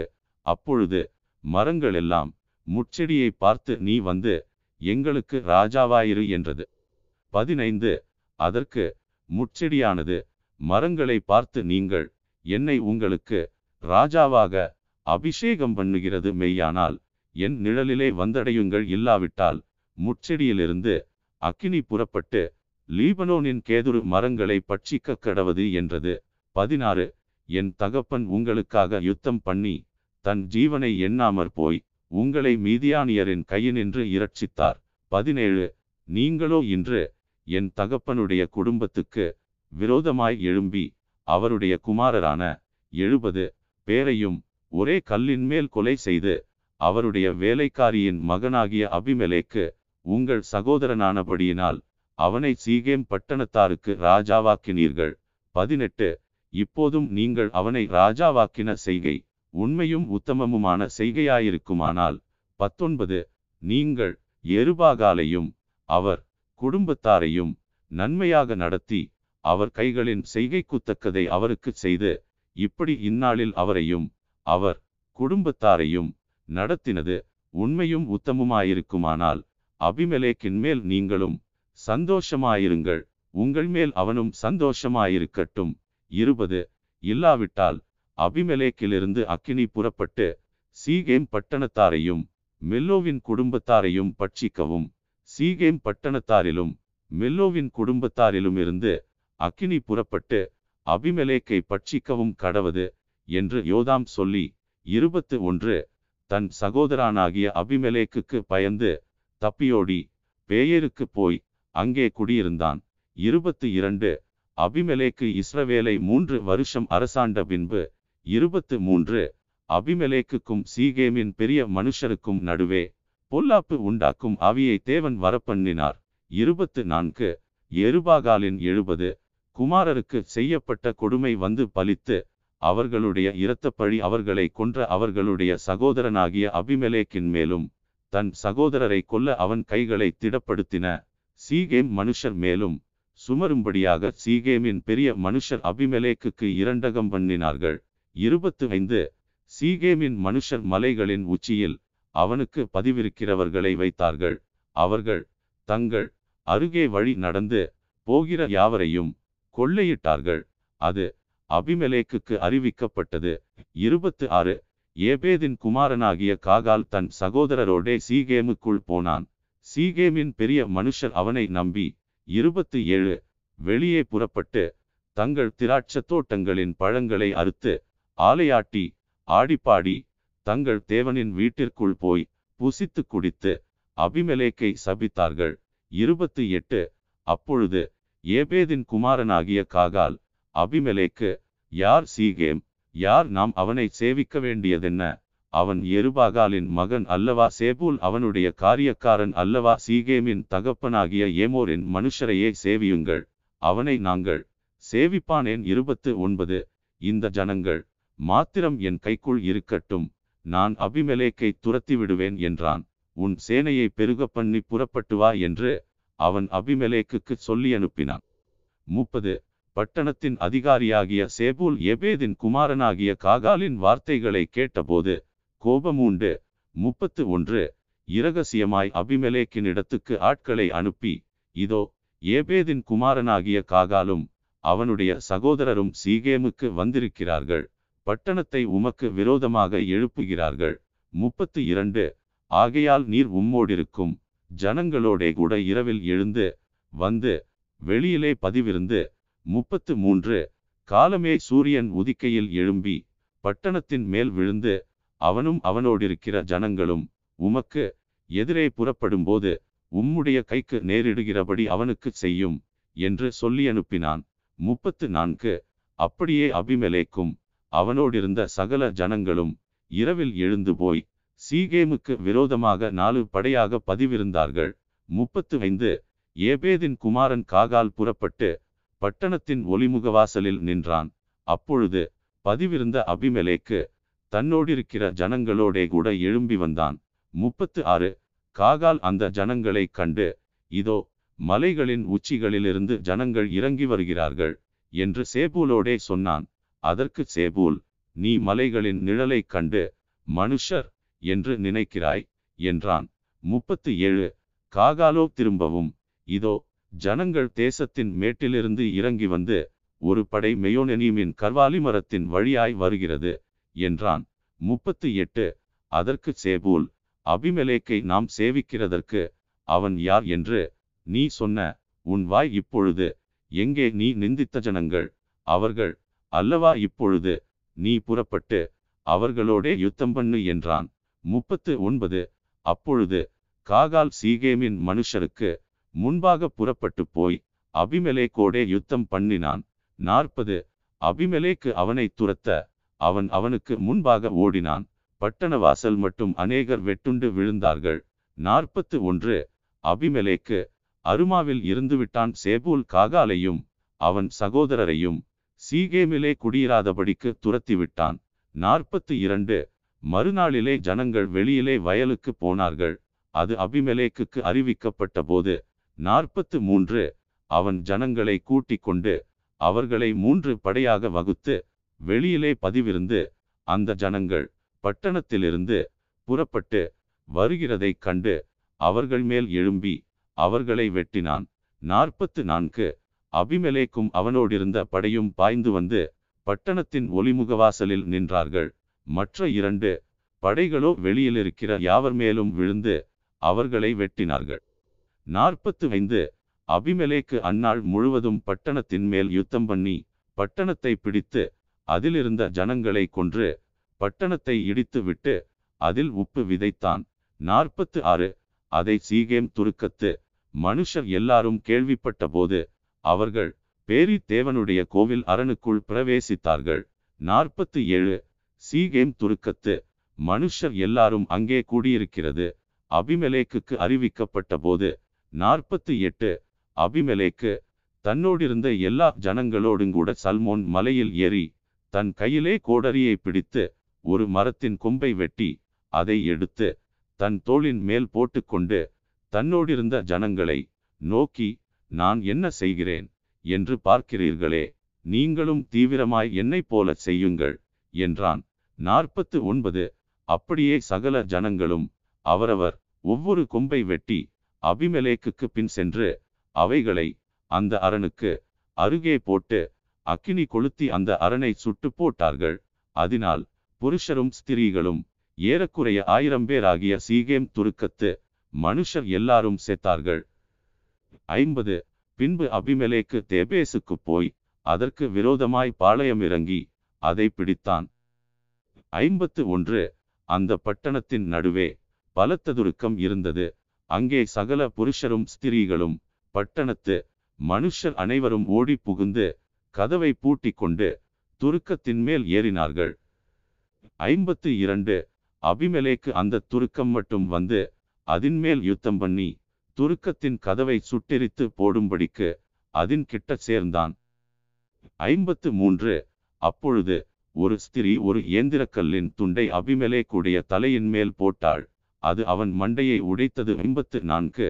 உடனே அவன் தன் ஆயுததாரியாகிய வேலைக்காரனை கூப்பிட்டு ஒரு ஸ்திரீ என்னை கொன்றாள் என்று என்னை குறித்து சொல்லாதபடிக்கு நீ உன் பட்டயத்தை உருவி என்னை கொன்று போடு என்று அவனோடே சொன்னான்.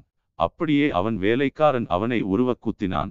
அவன் செத்துப்போனான் ஐம்பத்து ஐந்து அபிமலேக்கு செத்துப்போனதை இஸ்ரவேல் மனுஷர் கண்டபோது அவர்கள் தங்கள் தங்கள் இடங்களுக்கு போய் விட்டார்கள் ஐம்பத்து ஆறு இப்படியே அபிமெலேக்கு தன்னுடைய எழுபது சகோதரரை கொலை செய்ததினால் தன் தகப்பனுக்கு செய்த பொல்லாப்பை தேவன் அவன் மேல் திரும்பும்படி செய்தார்.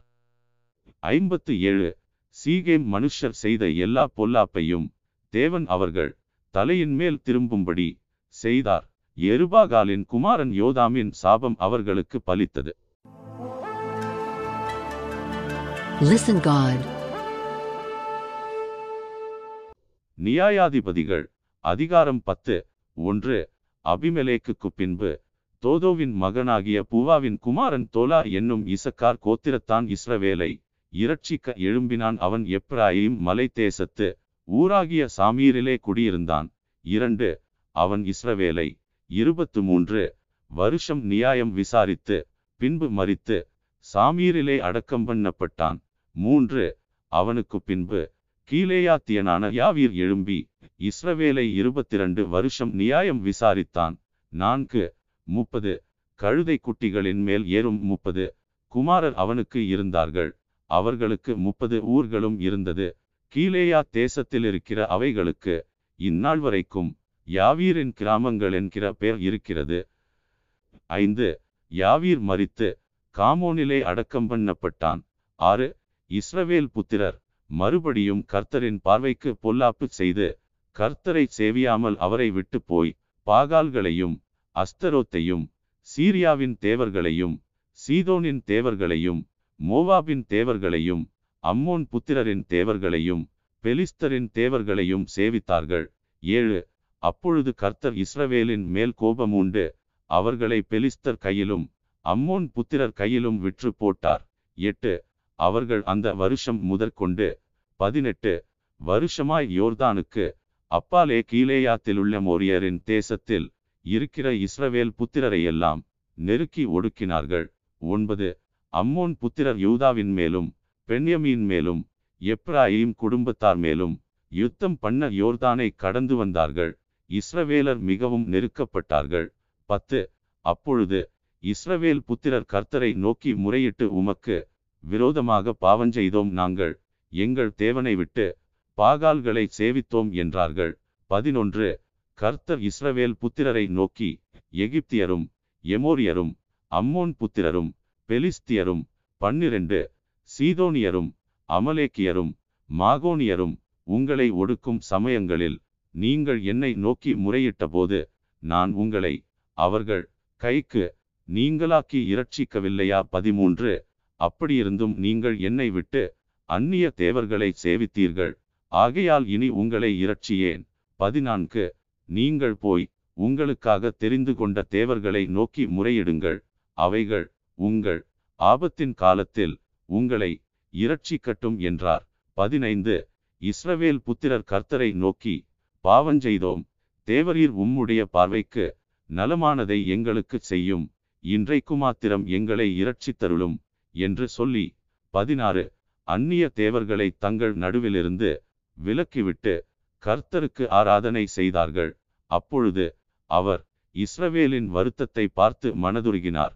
பதினேழு அம்மோன் புத்திரர் கூட்டங்கூடி கீழேயாத்திலே பாளையமிறங்கினார்கள். இஸ்ரவேல் புத்திரரும் கூடிக்கொண்டு மிஸ்பாவிலே பாளையம் இறங்கினார்கள் பதினெட்டு அப்பொழுது கீழேயாத்தின் இனங்களும் பிரபுக்களும் ஒருவரையொருவர் நோக்கி அம்மோன் புத்திரர் மேல் முந்தி யுத்தம் பண்ண போகிற மனுஷன் யார்? அவனே கீழேயாத்தின் குடிகளுக்கெல்லாம் தலைவனாயிருப்பான் என்றார்கள். Listen God. நியாயாதிபதிகள் அதிகாரம் பதினொன்று ஒன்று கீழேயாத்தியனான எப்தா பலத்த பராக்கிரமசாலியாயிருந்தான். அவன் பரஸ்திரியின் குமாரன் கிளையாத் அவனை பெற்றான். இரண்டு கிளையாத்தின் மனைவியும் அவனுக்கு குமாரர்களை பெற்றாள். அவன் மனைவி பெற்ற குமாரர் பெரியவர்களான பின்பு அவர்கள் எப்தாவை நோக்கி உனக்கு எங்கள் தகப்பன் வீட்டிலே சுதந்திரம் இல்லை நீ அந்நிய ஸ்திரீயின் மகன் என்று சொல்லி அவனை துரத்தினார்கள். மூன்று அப்பொழுது ஏப்தா தன் சகோதரரை விட்டு ஓடிப்போய் தோப்தேசத்திலே குடியிருந்தான். வீணரான மனுஷர் ஏப்தாவோடே கூடிக்கொண்டு அவனோடே கூட யுத்தத்திற்கு போவார்கள். நான்கு சில நாளைக்கு பின்பு அம்மோன் புத்திரர் இஸ்ரவேலின் மேல் யுத்தம் பண்ணினார்கள். ஐந்து அவர்கள் இஸ்ரவேலின் மேல் யுத்தம் பண்ணும்போது கீழேயாத்தின் மூப்பர் ஏப்தாவை தோப் தேசத்திலிருந்து அழைத்து வரப்போய் ஆறு ஏப்தாவை நோக்கி நீ வந்து நாங்கள் அம்மோன் புத்திரரோடு யுத்தம் பண்ண எங்கள் சேனாபதியாயிருக்க வேண்டும் என்றார்கள். ஏழு அதற்கு ஏப்தா கீலேயாத்தின் மூப்பரை பார்த்து நீங்கள் அல்லவா என்னை பகைத்து என் தகப்பன் வீட்டிலிருந்து என்னை துரத்தினவர்கள்? இப்பொழுது உங்களுக்கு ஆபத்து நேரிட்டிருக்கிற சமயத்தில் நீங்கள் என்னிடத்தில் ஏன் வருகிறீர்கள்? என்றான். எட்டு அதற்கு கீலேயாத்தின் மூப்பர் ஏப்தாவை நோக்கி நீ எங்களுடனே கூட வந்து அம்மோன் புத்திரரோடு யுத்தம் பண்ணி கீலேயாத்தின் குடிகளாகிய எங்கள் அனைவர் மேலும் தலைவனாயிருக்க வேண்டும். இதற்காக இப்பொழுது உன்னிடத்தில் வந்தோம் என்றார்கள். ஒன்பது.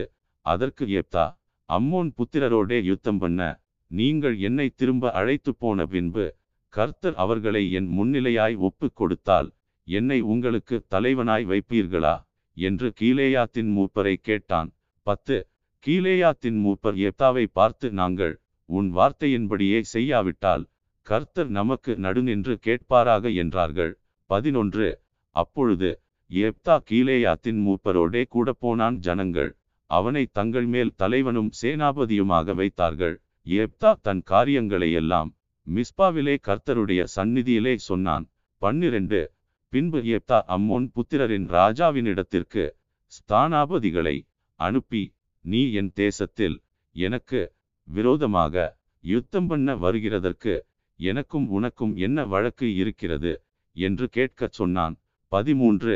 அம்மோன் புத்திரரின் ராஜா ஏப்தாவின் ஸ்தானாபதிகளை நோக்கி இஸ்ரவேலர் எகிப்திலிருந்து வருகிற போது அர்னோன் துவக்கி யாபோக் மட்டும் யோர்தான் மட்டும் இருக்கிற என் தேசத்தை கட்டி கொண்டார்களே இப்பொழுது அதை எனக்கு சமாதானமாய் திரும்ப கொடுத்துவிட வேண்டும் என்று சொல்லுங்கள் என்றான். பதினான்கு. ஏப்தா மறுபடியும் அம்மோன் புத்திரரின் ராஜாவினிடத்திற்கு ஸ்தானாபதிகளை அனுப்பி அவனுக்கு சொல்ல சொன்னதாவது பதினைந்து எப்தா சொல்லுகிறது என்னவென்றால் இஸ்ரவேலர் மோவாபியரின் தேசத்தையாகிலும் அம்மோன் புத்திரரின் தேசத்தையாகிலும் கட்டி கொண்டதில்லையே. பதினாறு இஸ்ரவேலர் எகிப்திலிருந்து வருகிறபோது வனாந்தரத்தில் சிவந்த சமுத்திர மட்டும் நடந்து பின்பு காதேசுக்கு வந்து பதினேழு இஸ்ரவேலர் ஏதோமின் ராஜாவினிடத்திற்கு ஸ்தானாபதிகளை அனுப்பி நாங்கள் உன் தேசத்து வழியாய் கடந்து போகட்டும் என்று சொல்லச் சொன்னார்கள். அதற்கு ஏதோமின் ராஜா செவி கொடுக்கவில்லை. அப்படியே மோவாபின் ராஜாவிடத்திற்கும் அனுப்பினார்கள். அவனும் சம்மதிக்கவில்லை.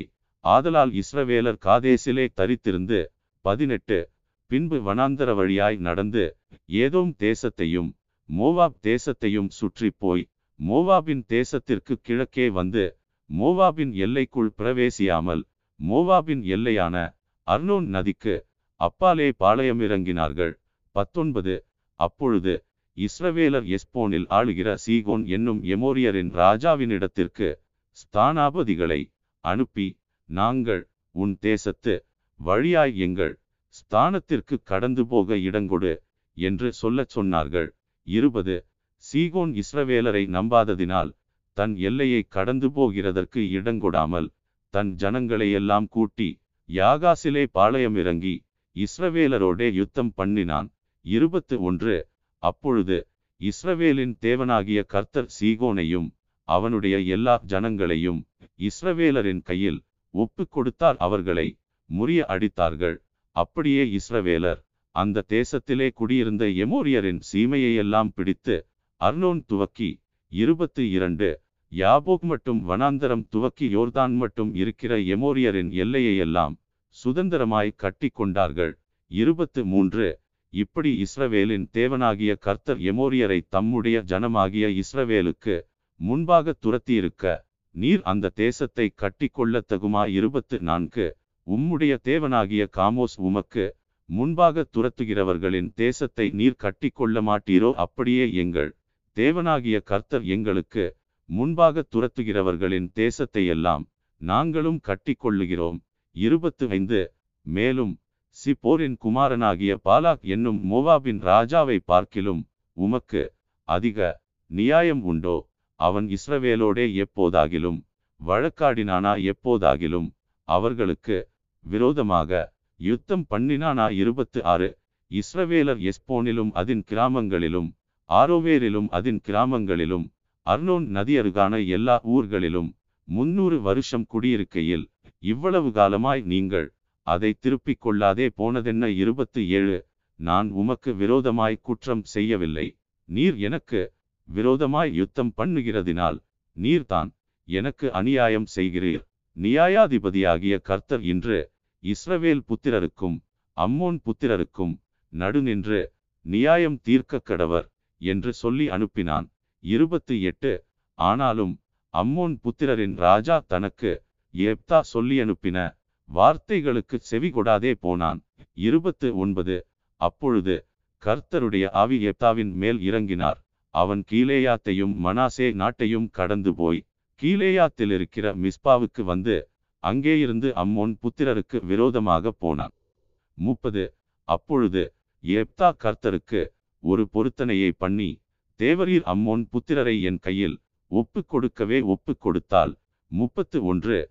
நான் அம்மோன் புத்திரரிடத்திலிருந்து சமாதானத்தோடே திரும்பி வரும்போது என் வீட்டு வாசற்படியிலிருந்து எனக்கு எதிர்கொண்டு வருவது எதுவோ அது கர்த்தருக்கு உரியதாகும். அதை சர்வாங்க தகன பலியாக செலுத்துவேன் என்றான். முப்பத்து இரண்டு ஏப்தா அம்மோன் புத்திரரின் மேல் யுத்தம் பண்ண அவர்களுக்கு விரோதமாய் புறப்பட்டு போனான் கர்த்தர் அவர்களை அவன் கையில் ஒப்பு கொடுத்தார். முப்பத்து மூன்று அவன் அவர்களை ஆரோவேர் துவக்கி மின்னித்திற்கு போகுமட்டும் திராட்சத் தோட்டத்து நிலங்கள் வரைக்கும் மகா சங்காரமாய் முறிய அடித்து இருபது பட்டணங்களை பிடித்தான். இப்படி அம்மோன் புத்திரர் இஸ்ரவேல் புத்திரருக்கு முன்பாக தாழ்த்தப்பட்டார்கள். முப்பத்து நான்கு ஏப்தா மிஸ்பாவில் இருக்கிற தன் வீட்டுக்கு வருகிற போது இதோ அவன் குமாரத்தி தம்புரு வாசித்து நடனஞ்செய்து அவனுக்கு எதிர்கொண்டு வந்தாள். அவள் அவனுக்கு ஒரே பிள்ளையானவள் அவளையல்லாமல் அவனுக்கு குமாரனும் இல்லை குமாரத்தியும் இல்லை. முப்பத்து ஐந்து. அவன் அவளை கண்டவுடனே தன் வஸ்திரங்களை கிழித்து கொண்டு ஐயோ என் மகளே என்னை மிகவும் மனமடியவும் கலங்கவும் பண்ணுகிறாய். நான் கர்த்தரை நோக்கி என் வாயை திறந்து சொல்லிவிட்டேன். அதை நான் மாற்றக்கூடாது என்றான். முப்பத்து ஆறு. அப்பொழுது அவள் என் தகப்பனே நீர் கர்த்தரை நோக்கி உம்முடைய வாயை திறந்து பேசினீரல்லவோ அம்மோன் புத்திரராகிய உம்முடைய சத்துருக்களுக்கு நீதியை சரிக்கட்டும் ஜெயத்தை கர்த்தர் உமக்கு கட்டளையிட்டபடியினால் உம்முடைய வாயிலிருந்து புறப்பட்டபடியே எனக்கு செய்யும் என்றாள். முப்பத்து ஏழு. பின்னும் அவள் தன் தகப்பனை நோக்கி நீர் எனக்கு ஒரு காரியம் செய்ய வேண்டும். நான் மலைகளின் மேல் போய் திரிந்து நானும் என் தோழிமார்களும் என் கண்ணிமைய நிமித்தம் துக்கங்கொண்டாட எனக்கு இரண்டு மாதம் தவணை கொடும் என்றாள். முப்பத்து எட்டு அதற்கு அவன் போய் வா என்று அவளை இரண்டு மாதத்திற்கு அனுப்பிவிட்டான். அவள் தன் தோழிமார்களோடும் கூட போய் தன் கண்ணிமைய நிமித்தம் மலைகளின் மேல் துக்கங்கொண்டாடி முப்பத்து ஒன்பது இரண்டு மாதம் முடிந்த பின்பு தன் தகப்பனிடத்திற்கு திரும்பி வந்தாள். அப்பொழுது அவன் பண்ணியிருந்த தன் பொருத்தனையின்படி அவளுக்கு செய்தான். அவள் புருஷனை அறியாதிருந்தாள். நாற்பது இது நிமித்தம் இஸ்ரவேலின் குமாரத்திகள் வருஷந்தோறும் போய் நாலு நாள் கீழேயாத்தியனான எப்தாவின் குமாரத்தியை குறித்து புலம்புவது இஸ்ரவேலிலே வழக்கமாயிற்று Listen God. நியாயாதிபதிகள் அதிகாரம் பன்னிரண்டு ஒன்று எப்ராயிம் மனுஷர் ஏகமாய் கூடி வடக்கே புறப்பட்டு போய் எப்தாவை நோக்கி நீ எங்களை உன்னோடே கூட வரும்படி அழைப்பியாமல் அம்மோன் புத்திரர் மேல் யுத்தம் பண்ண போனதென்ன? உன் வீட்டையும் உன்னையும் கூட அக்கினியால் சுட்டு போடுவோம் என்றார்கள். இரண்டு அதற்கு ஏப்தா எனக்கும் என் ஜனத்திற்கும் அம்மோன் புத்திரரோடே பெரிய வழக்கு இருக்கும்போது நான் உங்களை கூப்பிட்டேன். நீங்கள் என்னை அவர்கள் கைக்கு நீங்களாக்கி ரட்சிக்கவில்லை. மூன்று நீங்கள் என்னை ரட்சிக்கவில்லை என்று நான் கண்டபோது நான் என் ஜீவனை என் கையிலே பிடித்து கொண்டு அம்மோன் புத்திரருக்கு விரோதமாய் போனேன். கர்த்தர் அவர்களை என் கையில் ஒப்பு கொடுத்தார் இப்படியிருக்க நீங்கள் என் மேல் யுத்தம் பண்ண இன்று என்னிடத்திற்கு வரவேண்டியது என்ன என்று சொன்னான். நான்கு பின்பு எப்தா கீலேயாத் மனுஷரை எல்லாம் கூட்டி எப்ராயிமரோடு யுத்தம் பண்ணினான். எப்ராயிமுக்கும் மனாசேக்கும் நடுவே குடியிருக்கிற கீலேயாத்தியரான நீங்கள் எப்ராயிமை விட்டு ஓடிப்போனவர்கள் என்று எப்ராயிமர் சொன்னபடியினால் கீலேயாத் மனுஷர் அவர்களை முறிய அடித்தார்கள். ஐந்து. கீலேயாத்தியர் எப்ராயிமருக்கு முந்தி யோர்தானின் துறைகளை பிடித்தார்கள். அப்பொழுது எப்ராயிமரிலே தப்பினவர்களில் யாராவது வந்து நான் அக்கறைக்கு போகட்டும் என்று சொல்லும்போது கீலேயாத் மனுஷர் நீ எப்ராயிமனா? என்று அவனை கேட்பார்கள். அவன் அல்ல என்றால் ஆறு நீ ஷிபோலேத் என்று சொல் என்பார்கள். அப்பொழுது அவன் அப்படி உச்சரிக்க கூடாமல் சிபோலேத் என்பான் அப்பொழுது அவனை பிடித்து யோர்தான் துறையிலே வெட்டி போடுவார்கள். அக்காலத்திலே எப்ராஹிமில் நாற்பத்தீராயிரம் பேர் விழுந்தார்கள். ஏழு எப்தா இஸ்ரவேலை. ஆறு வருஷம் நியாயம் விசாரித்தான். பின்பு கீலேயாத்தியனான எப்தா மறித்து கீலேயாத்திலுள்ள ஒரு பட்டணத்தில் அடக்கம் பண்ணப்பட்டான். எட்டு அவனுக்கு பின்பு பெத்லெகேம் ஊரானாகிய இப்சான் இஸ்ரவேலை நியாயம் விசாரித்தான். ஒன்பது அவனுக்கு முப்பது குமாரரும் முப்பது குமாரத்திகளும் இருந்தார்கள். முப்பது குமாரத்திகளையும் புறத்திலே விவாகம் பண்ணி கொடுத்து தன் குமாரருக்கு முப்பது பெண்களை புறத்திலே கொண்டான். அவன் இஸ்ரவேலை ஏழு வருஷம் நியாயம் விசாரித்தான். பத்து பின்பு இப்சான் மறித்து பெத்லிகேமிலே அடக்கம் பண்ணப்பட்டான். பதினொன்று அவனுக்கு பின்பு செபுலோனியனாகிய ஏலோன் இஸ்ரவேலை நியாயம் விசாரித்தான். அவன் பத்து வருஷம் இஸ்ரவேலை நியாயம் விசாரித்தான். பன்னிரண்டு பின்பு செபுலோனியனாகிய ஏலோன் மரித்து செபுலோன் தேசமான ஆயலோன் ஊரில் அடக்கம் பண்ணப்பட்டான். பதிமூன்று அவனுக்கு பின்பு இல்லேலின் குமாரனாகிய பிரத்தோனியனான அப்தோன் இஸ்ரவேலை நியாயம் விசாரித்தான். பதினான்கு அவனுக்கு நாற்பது குமாரரும் முப்பது பேரப்பிள்ளைகளும் இருந்தார்கள். அவர்கள் எழுபது கழுதைகளின் மேல் ஏறுவார்கள். அவன் இஸ்ரவேலை எட்டு வருஷம் நியாயம் விசாரித்தான். பதினைந்து பின்பு பிரத்தோனியனான இல்லேலின் குமாரனாகிய அப்தோன் மரித்து எப்ராயிம் தேசத்தில் அமலேக்கியர் மலையிலிருக்கிற பிரத்தோனிலே அடக்கம் பண்ணப்பட்டான். Listen God. நியாயாதிபதிகள் அதிகாரம் பதிமூன்று. ஒன்று. இஸ்ரவேல் புத்திரர் மறுபடியும் கர்த்தரின் பார்வைக்கு பொல்லாப்பானதை செய்தபடியால் கர்த்தர் அவர்களை நாற்பது வருஷமளவும் பெலிஸ்தர் கையில் ஒப்பு கொடுத்தார். இரண்டு. அப்பொழுது தான் வம்சத்தானாகிய சோரா ஊரானான ஒரு மனுஷன் இருந்தான். அவன் பேர் மனோவா. அவன் மனைவி பிள்ளை பெறாத மலடியாயிருந்தாள். மூன்று. கர்த்தருடைய தூதனானவர் அந்த ஸ்திரீக்கு தரிசனமாகி அவளை நோக்கி இதோ பிள்ளை பெறாத மலடியான நீ கற்பந்தரித்து ஒரு குமாரனை பெறுவாய். நான்கு ஆதலால் நீ திராட்சரசமும் மதுபானமும் குடியாதபடிக்கும் தீட்டானது ஒன்றும் புசியாதபடிக்கும் எச்சரிக்கையாயிரு.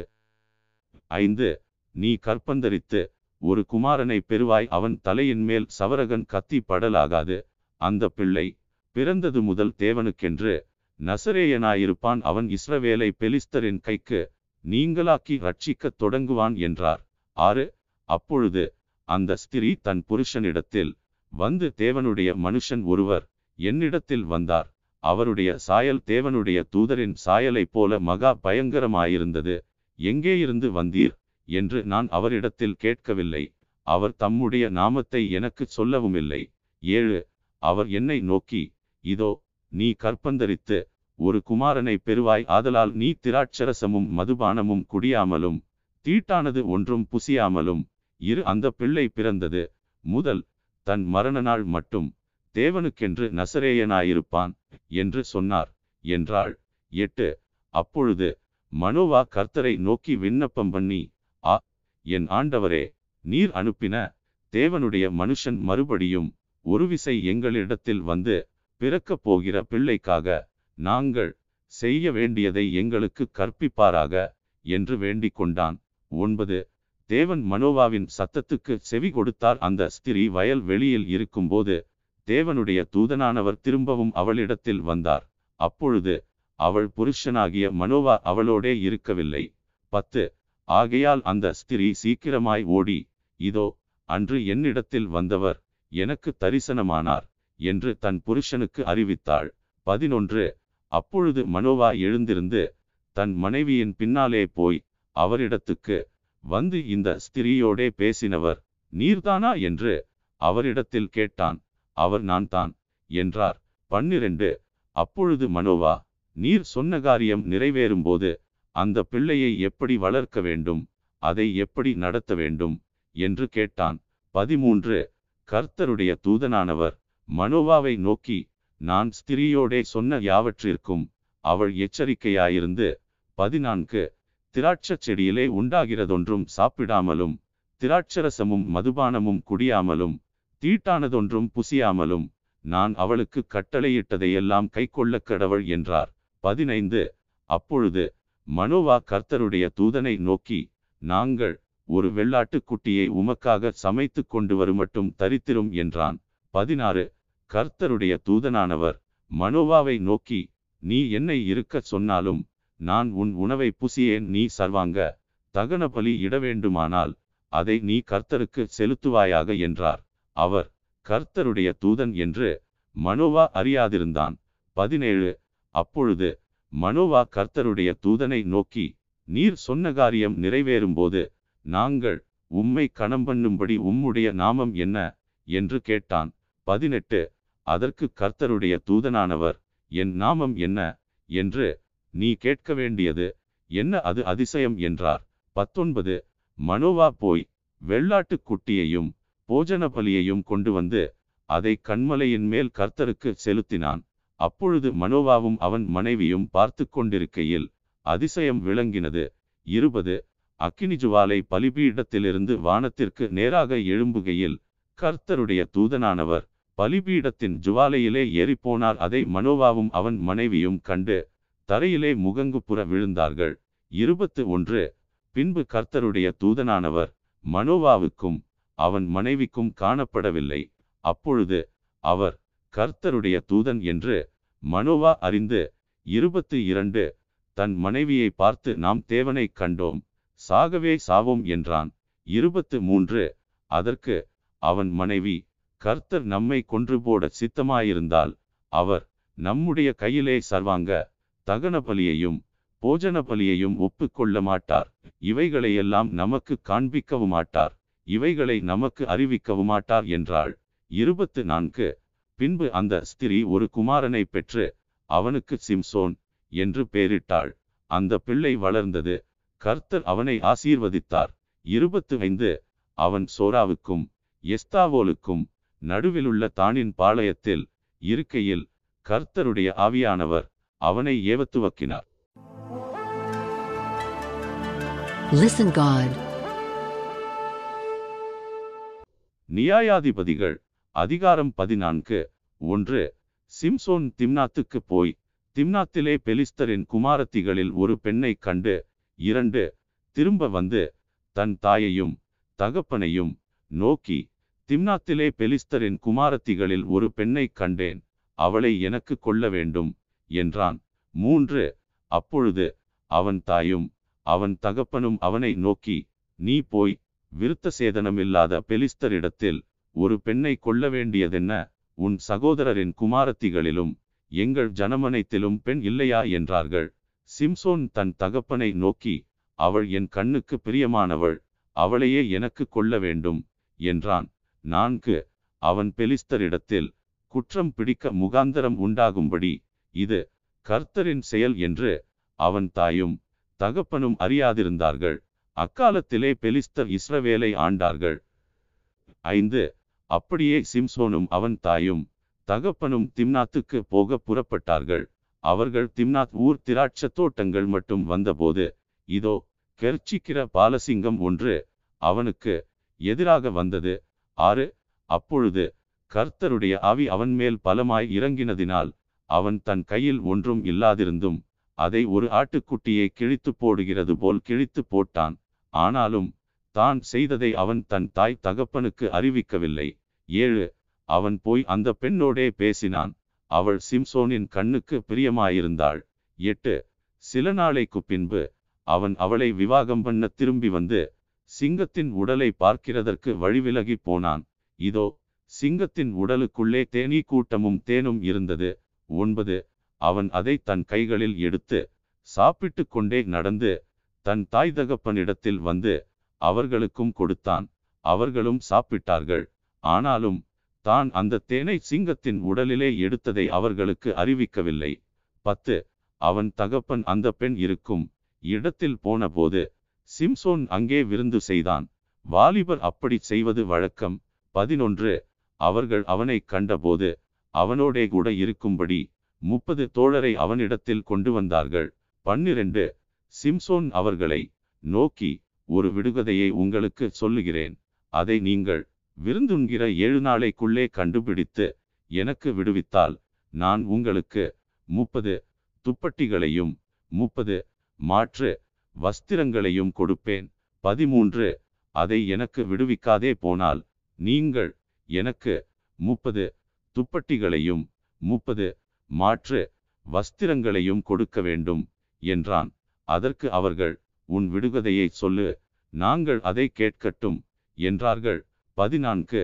அப்பொழுது அவன் பட்சிக்கிறவனிடத்திலிருந்து பட்சணமும் பலவானிடத்திலிருந்து மதுரமும் வந்தது என்றான். அந்த விடுகதை அவர்களால் மூன்று நாள் மட்டும் விடுவிக்க கூடாதே போயிற்று.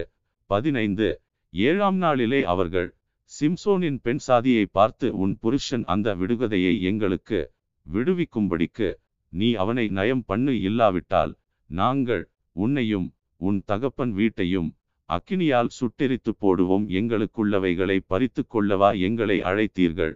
என்றார்கள்.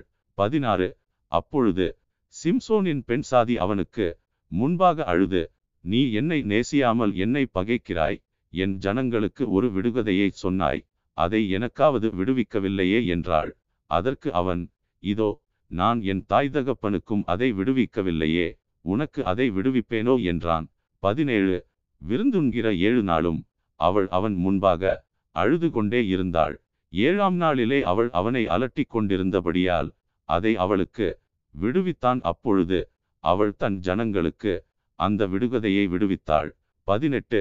ஆகையால் ஏழாம் நாளிலே பொழுது போகும் முன்னே அந்த ஊர் மனுஷர் அவனை நோக்கி தேனை பார்க்கிலும் மதுரமானது என்ன?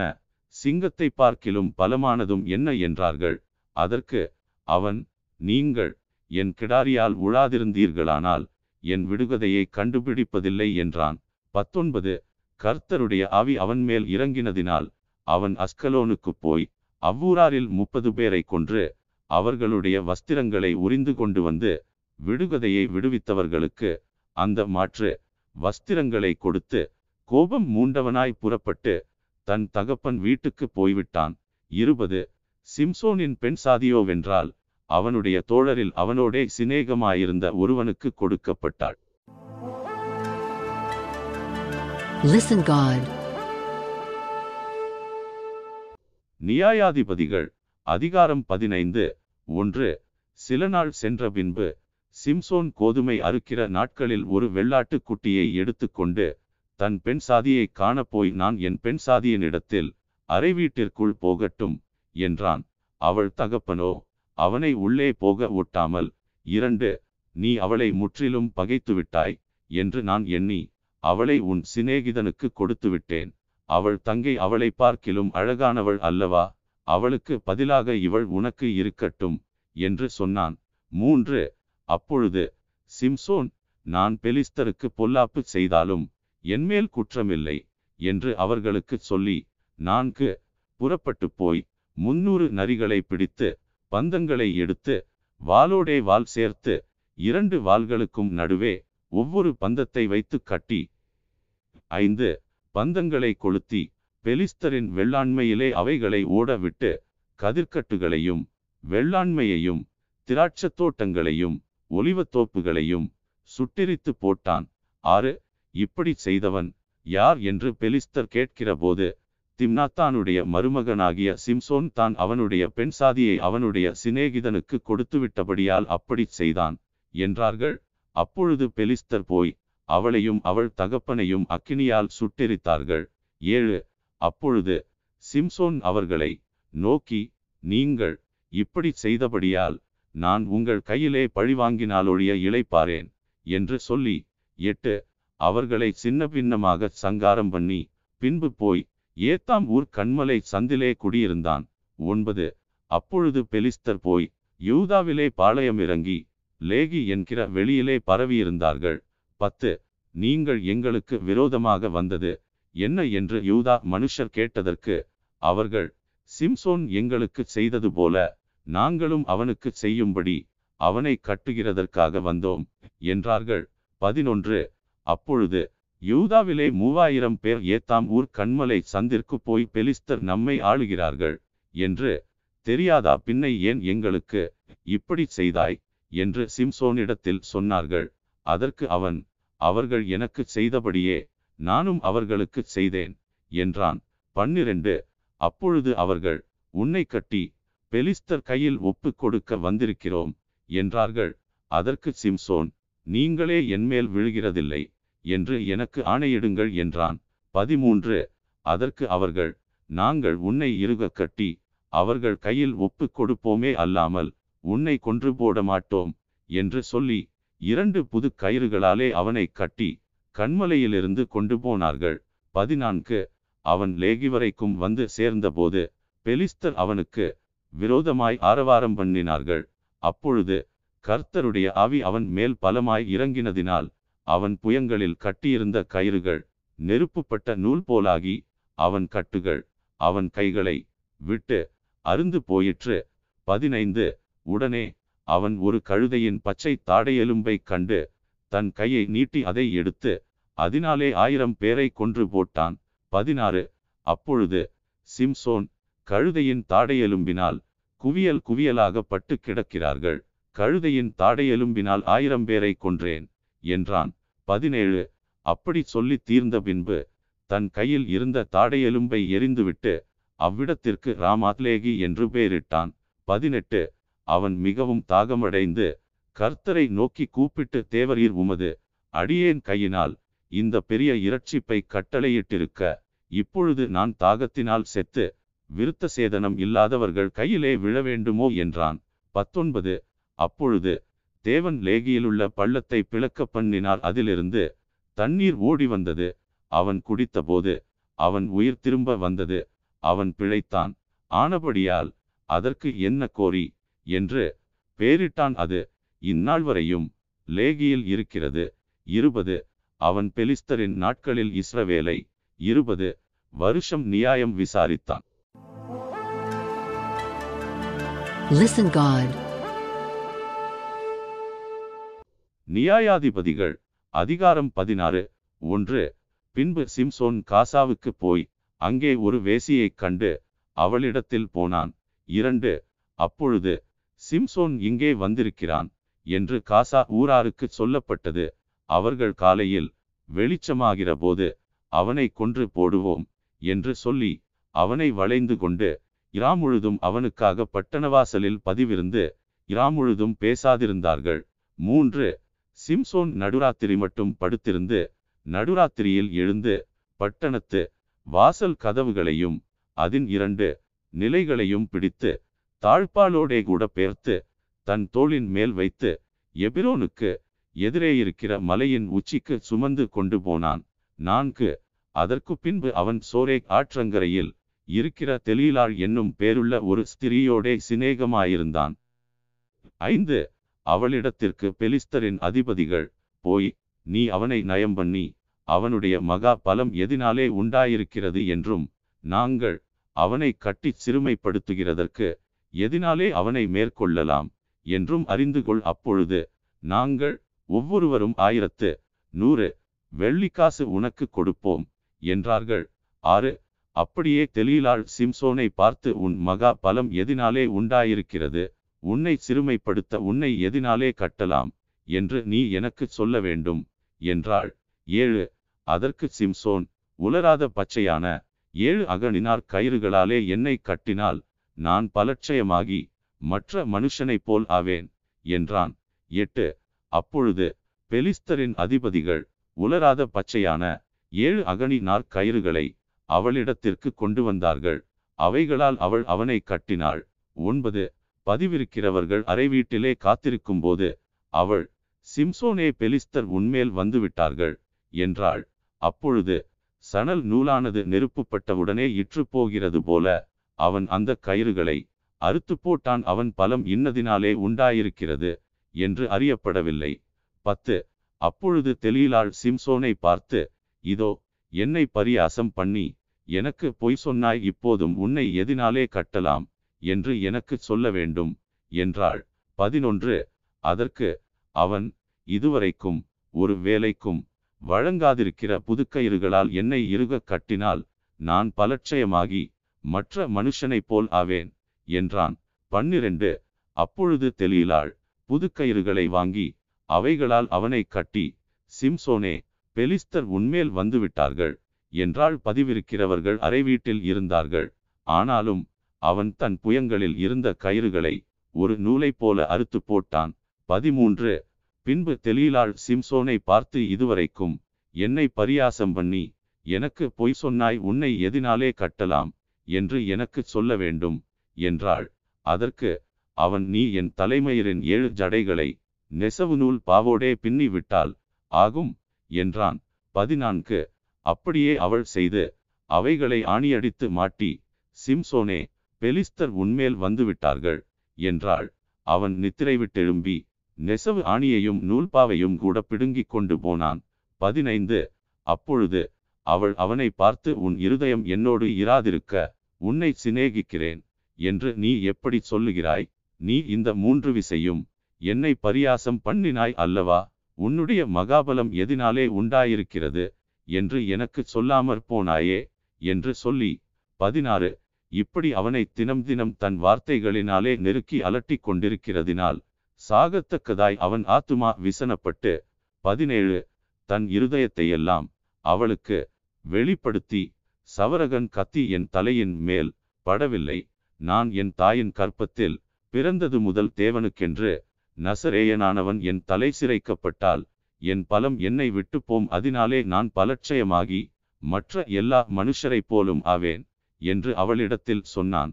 பதினெட்டு அவன் தன் இருதயத்தையெல்லாம் தனக்கு வெளிப்படுத்தினதை தெலீலாள் கண்டபோது அவள் பெலிஸ்தரின் அதிபதிகளுக்கு ஆள் அனுப்பி இந்த ஒரு விசை வாருங்கள் அவன் தன் இருதயத்தையெல்லாம் எனக்கு வெளிப்படுத்தினான் என்று சொல்லச் சொன்னாள். அப்பொழுது பெலிஸ்தரின் அதிபதிகள் வெள்ளிக்காசுகளை தங்கள் கையில் எடுத்துக்கொண்டு அவளிடத்துக்கு வந்தார்கள். பத்தொன்பது அவள் அவனை தன் மடியிலே நித்திரை செய்ய பண்ணி ஒருவனை அழைத்து அவன் தலைமயிரின் ஏழு ஜடைகளையும் சிறைப்பித்து அவனை சிறுமைப்படுத்தத் தொடங்கினாள். அவன் பலம் அவனை விட்டு நீங்கிற்று. இருபது அப்பொழுது அவள் சிம்சோனே பெலிஸ்தர் உன்மேல் வந்துவிட்டார்கள் என்றாள். அவன் நித்திரை விட்டு விழித்து கர்த்தர் தன்னை விட்டு விலகினதை அறியாமல் எப்போதும் போல உதறி போட்டு வெளியே போவேன் என்றான். இருபத்து ஒன்று பெலிஸ்தர் அவனை பிடித்து அவன் கண்களை பிடுங்கி அவனை காசாவுக்கு கொண்டு போய் அவனுக்கு இரண்டு வெண்கல விலங்கு போட்டு சிறைச்சாலையிலே மாவரைத்து கொண்டிருக்க வைத்தார்கள். இருபத்து இரண்டு அவன் தலைமையில் சிறைக்கப்பட்ட பின்பு திரும்பவும் முளைக்கத் தொடங்கிற்று. இருபத்து மூன்று. பெலிஸ்தரின் பிரபுக்கள். நம்முடைய பகைஞனாகிய சிம்சோனை நம்முடைய தேவன் நம்முடைய கையில் ஒப்பு கொடுத்தார் என்று சொல்லி தங்கள் தேவனாகிய தாகோனுக்கு ஒரு பெரிய பலி செலுத்தவும் சந்தோஷம் கொண்டாடவும் கூடி வந்தார்கள். இருபத்து நான்கு. ஜனங்கள் அவனை கண்டவுடனே நம்முடைய தேசத்தை பாழாக்கி நம்மில் அநேகரை கொன்று போட்ட நம்முடைய பகைஞனை நம்முடைய தேவன் நமது கையில் ஒப்பு கொடுத்தார் என்று சொல்லி தங்கள் தேவனை புகழ்ந்தார்கள். இருபத்து ஐந்து இப்படி அவர்கள் மனமகிழ்ச்சியாயிருக்கும்போது நமக்கு முன்பாக வேடிக்கை காட்டும்படிக்கு சிம்சோனை கூட்டிக் கொண்டு வாருங்கள் என்றார்கள். அப்பொழுது சிம்சோனை சிறைச்சாலையிலிருந்து கூட்டிக் கொண்டு வந்தார்கள். அவர்களுக்கு முன்பாக வேடிக்கை காட்டினான். அவனை தூண்களுக்கு நடுவே நிறுத்தினார்கள். இருபத்து ஆறு சிம்சோன் தனக்கு கைலாகு கொடுத்து நடத்துகிற பிள்ளையாண்டானோடே வீட்டை தாங்குகிற தூண்களிலே நான் சாய்ந்து கொண்டிருக்கும்படி அவைகளை நான் தடவி பார்க்கட்டும் என்றான். இருபத்து ஏழு. அந்த வீடு புருஷராலும் ஸ்திரீகளாலும் நிறைந்திருந்தது. அங்கே பெலிஸ்தரின் சகல பிரபுக்களும் வீட்டின் மேல் புருஷரும் ஸ்திரீகளுமாக ஏறக்குறைய மூவாயிரம் பேர் சிம்சோன் வேடிக்கை காட்டுகிறதை பார்த்து கொண்டிருந்தார்கள். இருபத்து எட்டு. அப்பொழுது சிம்சோன் கர்த்தரை நோக்கி கூப்பிட்டு கர்த்தராகிய ஆண்டவரே நான் என் இரண்டு கண்களுக்காக ஒரே தீர்வையாய் பெலிஸ்தர் கையிலே பழிவாங்கும்படிக்கு இந்த ஒரு விசை மாத்திரம் என்னை நினைத்தருளும். தேவனே பலப்படுத்தும் என்று சொல்லி இருபத்து ஒன்பது சிம்சோன் அந்த வீட்டை தாங்கி நிற்கிற இரண்டு நடுத்தூண்களில் ஒன்றை தன் வலதுகையினாலும் மற்றொன்றை தன் இடதுகையினாலும் பிடித்து கொண்டு முப்பது என் ஜீவன் பெலிஸ்தரோடே கூட மடியக் கடவது. என்று சொல்லி பலமாய் சாய்க்க அந்த வீடு அதில் இருந்த பிரபுக்கள் மேலும் எல்லா ஜனங்கள் மேலும் விழுந்தது. இவ்விதமாய் அவன் உயிரோடிருக்கையில் அவனால் கொல்லப்பட்டவர்களை பார்க்கிலும் அவன் சாகும்போது அவனால் கொல்லப்பட்டவர்கள் அதிகமாயிருந்தார்கள். முப்பத்து ஒன்று.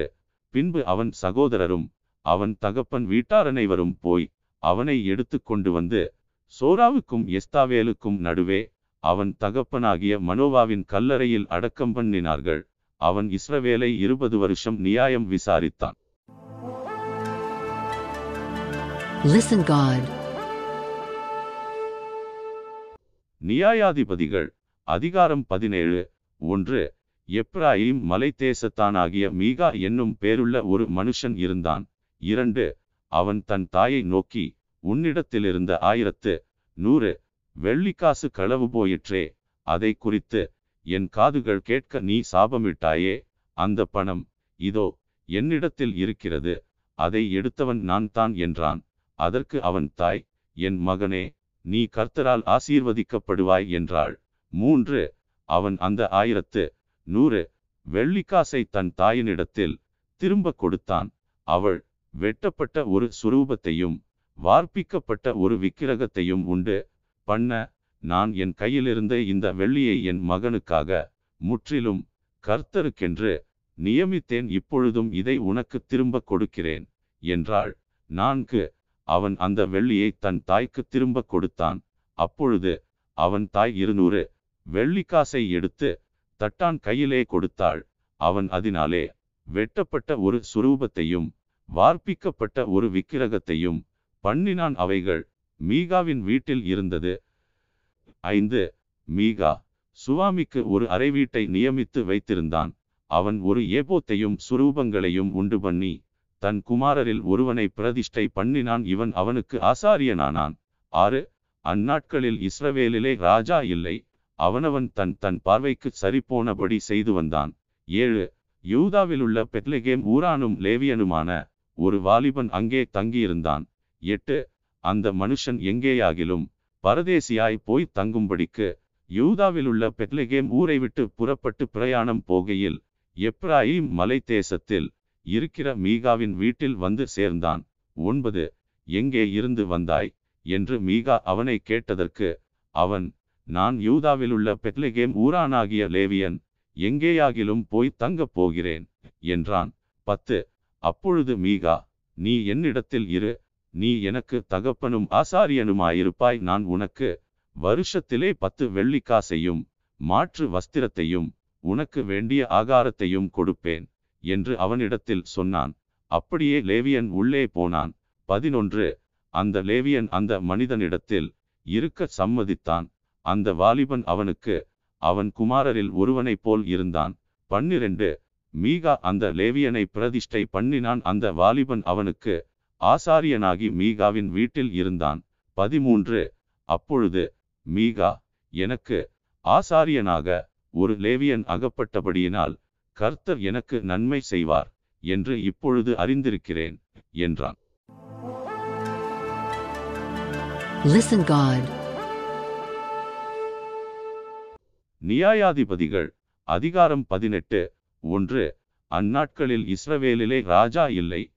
தான் கோத்திரத்தார் குடியிருக்கிறதற்கு தங்களுக்கு சுதந்திரம் தேடினார்கள். அந்நாள் வரைக்கும் அவர்களுக்கு இஸ்ரவேல் கோத்திரங்கள் நடுவே போந்த சுதந்திரம் கிடைக்கவில்லை. இரண்டு ஆகையால் தேசத்தை உளவு பார்த்து வரும்படி தான் புத்திரர் தங்கள் கோத்திரத்திலே பலத்த மனுஷராகிய ஐந்து பேரை தங்கள் எல்லைகளில் இருக்கிற சோராவிலும் எஸ்தாவோலிலுமிருந்து அனுப்பி நீங்கள் போய் தேசத்தை ஆராய்ந்து பார்த்து வாருங்கள் என்று அவர்களோடே சொன்னார்கள். அவர்கள் எப்ராயிம் மலை தேசத்தில் இருக்கிற மீகாவின் வீடு மட்டும் போய் அங்கே இராத்தங்கினார்கள். மூன்று அவர்கள் மீகாவின் வீட்டண்டை இருக்கையில் லேவியனான வாலிபனுடைய சத்தத்தை அறிந்து அங்கே அவனிடத்தில் போய் உன்னை இங்கே அழைத்து வந்தது யார்? இவ்விடத்தில் என்ன செய்கிறாய்? உனக்கு இங்கே இருக்கிறது என்ன? என்று அவனிடத்தில் கேட்டார்கள். நான்கு அதற்கு அவன் இன்ன இன்னபடி மீகா எனக்கு செய்தான். எனக்கு சம்பளம் பொருந்தினான் அவனுக்கு. ஆசாரியனானேன் என்றான். ஐந்து. அப்பொழுது அவர்கள் அவனை நோக்கி எங்கள் பிரயாணம் அனுகூலமாய் முடியுமா என்று நாங்கள் அறியும்படி தேவனிடத்தில் கேள் என்றார்கள். ஆறு. அவர்களுக்கு அந்த ஆசாரியன் சமாதானத்தோடே போங்கள் உங்கள் பிரயாணம் கர்த்தருக்கு ஏற்றது என்றான். ஏழு. அப்பொழுது அந்த ஐந்து மனுஷரும் புறப்பட்டு லாயீசுக்கு போய் அதில் குடியிருக்கிற ஜனங்கள் சீதோனியருடைய வழக்கத்தின்படியே பயமில்லாமல் அமெரிக்கையும் சுகமுமாய் இருக்கிறதையும் தேசத்திலே அவர்களை அடக்கி ஆள யாதொரு அதிகாரியும் இல்லை என்பதையும் அவர்கள் சீதோனியருக்கு தூரமானவர்கள் என்பதையும் அவர்களுக்கு ஒருவரோடும் கவை அக்கறை காரியம் இல்லை என்பதையும் கண்டு எட்டு சோராவிலும் எஸ்தாவோலிலும் இருக்கிற தங்கள் சகோதரரிடத்திற்கு திரும்பி வந்தார்கள். அவர்கள் சகோதரர் நீங்கள் கொண்டு வருகிற செய்தி என்ன? என்று அவர்களை கேட்டார்கள். ஒன்பது. அதற்கு அவர்கள் எழும்புங்கள். அவர்களுக்கு விரோதமாய் போவோம்.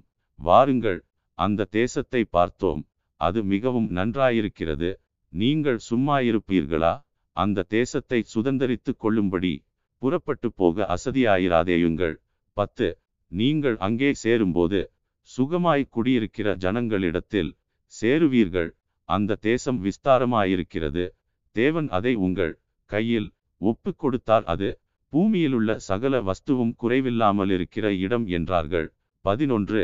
அப்பொழுது சோராவிலும் எஸ்தாவோலிலும் இருக்கிற தான் கோத்திரத்தாரில் அறுநூறு பேர் ஆயுதபாணிகளாய் அங்கேயிருந்து புறப்பட்டு போய் பன்னிரண்டு. யூதாவிலுள்ள கீரியாத்தியாரியுமிலே பாளையம் இறங்கினார்கள். ஆதலால் அது இந்நாள் வரைக்கும் மக்னிதான் என்னப்படும்? அது கீரியாத்தியாரிமின் பின்னாலே இருக்கிறது. பதிமூன்று. பின்பு அவர்கள் அங்கேயிருந்து எப்ராயிம் மலைக்கு போய் மீகாவின் வீடு மட்டும் வந்தார்கள். பதினான்கு. அப்பொழுது லாயிசின் நாட்டை உளவு பார்க்க போய் வந்த ஐந்து மனுஷர் தங்கள் சகோதரரை பார்த்து இந்த வீடுகளில் ஏபோத்தும் சுரூபங்களும் வெட்டப்பட்ட விக்கிரகமும் வார்ப்பிக்கப்பட்ட விக்கிரகமும் இருக்கிறது என்று உங்களுக்கு தெரியுமா? இப்போதும் நீங்கள் செய்ய வேண்டியதை யோசித்துக் கொள்ளுங்கள் என்றார்கள். பதினைந்து. அப்பொழுது அவ்விடத்திற்கு திரும்பி மீகாவின் வீட்டில் இருக்கிற லேவியனான வாலிபனின் வீட்டிலே வந்து அவனிடத்தில் சுக செய்தி விசாரித்தார்கள். பதினாறு. ஆயுதபாணிகளாகிய தான் புத்திரர் அறுநூறு பேரும் வாசற்படியிலே நின்றார்கள். பதினேழு. ஆசாரியனும் ஆயுதபாணிகளாகிய அறுநூறு பேரும் வாசற்படியிலே நிற்கையில் தேசத்தை உளவு பார்க்க போய் வந்த அந்த ஐந்து மனுஷர் உள்ளே புகுந்து வெட்டப்பட்ட விக்கிரகத்தையும் ஏபோத்தையும் சுரூபங்களையும் வார்ப்பிக்கப்பட்ட விக்கிரகத்தையும் எடுத்து கொண்டு வந்தார்கள். பதினெட்டு. அவர்கள் மீகாவின் வீட்டிற்குள் புகுந்து வெட்டப்பட்ட விக்கிரகத்தையும் ஏபோத்தையும் சுரூபங்களையும் வார்ப்பிக்கப்பட்ட விக்கிரகத்தையும் எடுத்து கொண்டு வருகிறபோது ஆசாரியன் அவர்களை பார்த்து நீங்கள் செய்கிறது என்ன என்று கேட்டான். பத்தொன்பது. அதற்கு அவர்கள் நீ பேசாதே. உன் வாயை மூடிக்கொண்டு எங்களோடே கூட வந்து எங்களுக்கு தகப்பனும் ஆசாரியனுமாயிரு. நீ ஒரே ஒருவன் வீட்டுக்கு ஆசாரியனாயிருக்கிறது. நல்லதோ இஸ்ரவேலில் ஒரு கோத்திரத்திற்கும் வம்சத்திற்கும் ஆசாரியனாயிருக்கிறது. நல்லதோ என்றார்கள். இருபது. அப்பொழுது ஆசாரியனுடைய மனது இதமியப்பட்டு அவன் ஏபோத்தையும் சுரூபங்களையும் வெட்டப்பட்ட விக்கிரகத்தையும் எடுத்துக்கொண்டு ஜனங்களுக்குள்ளே புகுந்தான். இருபத்து ஒன்று அவர்கள் திரும்பும்படி புறப்பட்டு பிள்ளைகளையும் ஆடுமாடுகளையும் பண்டம் பாடிகளையும் தங்களுக்கு முன்னே போகும்படி செய்தார்கள். இருபத்து இரண்டு அவர்கள் புறப்பட்டு மீகாவின் வீட்டை விட்டு கொஞ்சந்தூரம் போனபோது மீகாவின் வீட்டிற்கு அயல் வீட்டார் கூட்டங்கூடி தான் புத்திரரை தொடர்ந்து வந்து இருபத்து மூன்று அவர்களை பார்த்து கூப்பிட்டார்கள். அவர்கள் திரும்பி பார்த்து மீகாவை நோக்கி நீ இப்படி கூட்டத்துடன் வருகிற காரியம் என்ன? என்று கேட்டார்கள். இருபத்து நான்கு அதற்கு அவன் நான் உண்டு பண்ணின என்னுடைய தெய்வங்களையும் அந்த ஆசாரியனையும் கூட நீங்கள் கொண்டு போகிறீர்களே. இனி எனக்கு என்ன இருக்கிறது? நீ கூப்பிடுகிற காரியம் என்ன? என்று நீங்கள் என்னிடத்தில் எப்படி கேட்கலாம்? என்றான். இருபத்து ஐந்து தான் புத்திரர் அவனை பார்த்து எங்கள் காதுகள் கேட்க கூக்குரல் இடாதே. இட்டால் கோபிகள் உங்கள் மேல் விழுவார்கள். அப்பொழுது உன் ஜீவனுக்கும் உன் வீட்டாரின் ஜீவனுக்கும் மோசம் வருவித்துக் கொள்வாய் என்று சொல்லி இருபத்து ஆறு தங்கள் வழியே நடந்து போனார்கள். அவர்கள் தன்னை பார்க்கிலும் பலத்தவர்கள் என்று மீகா கண்டு அவன் தன் வீட்டுக்கு திரும்பினான். இருபத்து ஏழு அவர்களோ மீகா உண்டுபன் நினவைகளையும் அவனுடைய ஆசாரியனையும் கொண்டு போய் பயமில்லாமல் சுகமாயிருக்கிற லாயிஸ் ஊர் ஜனங்களிடத்தில் சேர்த்து அவர்களை பட்டய கருக்கினால் வெட்டி பட்டணத்தை அக்கினியால் சுட்டெரித்து போட்டார்கள். இருபத்து எட்டு. அது சீதோனுக்கு தூரமாயிருந்தது. வேறே மனுஷரோடே அவர்களுக்கு சம்பந்தமில்லாமலும் இருந்தபடியால் அவர்களை தப்புவிப்பார் ஒருவரும் இல்லை. அந்த பட்டணம் பெட்ரேகோபுக்கு சமீபமான பள்ளத்தாக்கில் இருந்தது. அவர்கள் அதை திரும்ப கட்டி அதிலே குடியிருந்து இருபத்து ஒன்பது பூர்வத்திலே லாயிஸ் என்னும் பெயர் கொண்டிருந்த அந்த பட்டணத்திற்கு இஸ்ரவேலுக்கு பிறந்த தங்கள் தகப்பனாகிய தானுடைய நாமத்தின்படியே தான் என்று பெயரிட்டார்கள். முப்பது அப்பொழுது தான் புத்திரர் அந்த சுரூபத்தை தங்களுக்கு ஸ்தாபித்து கொண்டார்கள். மனாசேயின் குமாரனாகிய கெர்சோனின் மகன் யோனத்தானும் அவன் குமாரனும் அந்த தேசத்தார் சிறைப்பட்டு போன நாள் மட்டும் தான் கோத்திரத்தாருக்கு ஆசாரியராயிருந்தார்கள். முப்பத்து ஒன்று. தேவனுடைய ஆலயம் சீலோவிலிருந்த காலம் முழுவதும் அவர்கள் மீகா உண்டு பண்ணின சுரூபத்தை வைத்துக் கொண்டிருந்தார்கள்.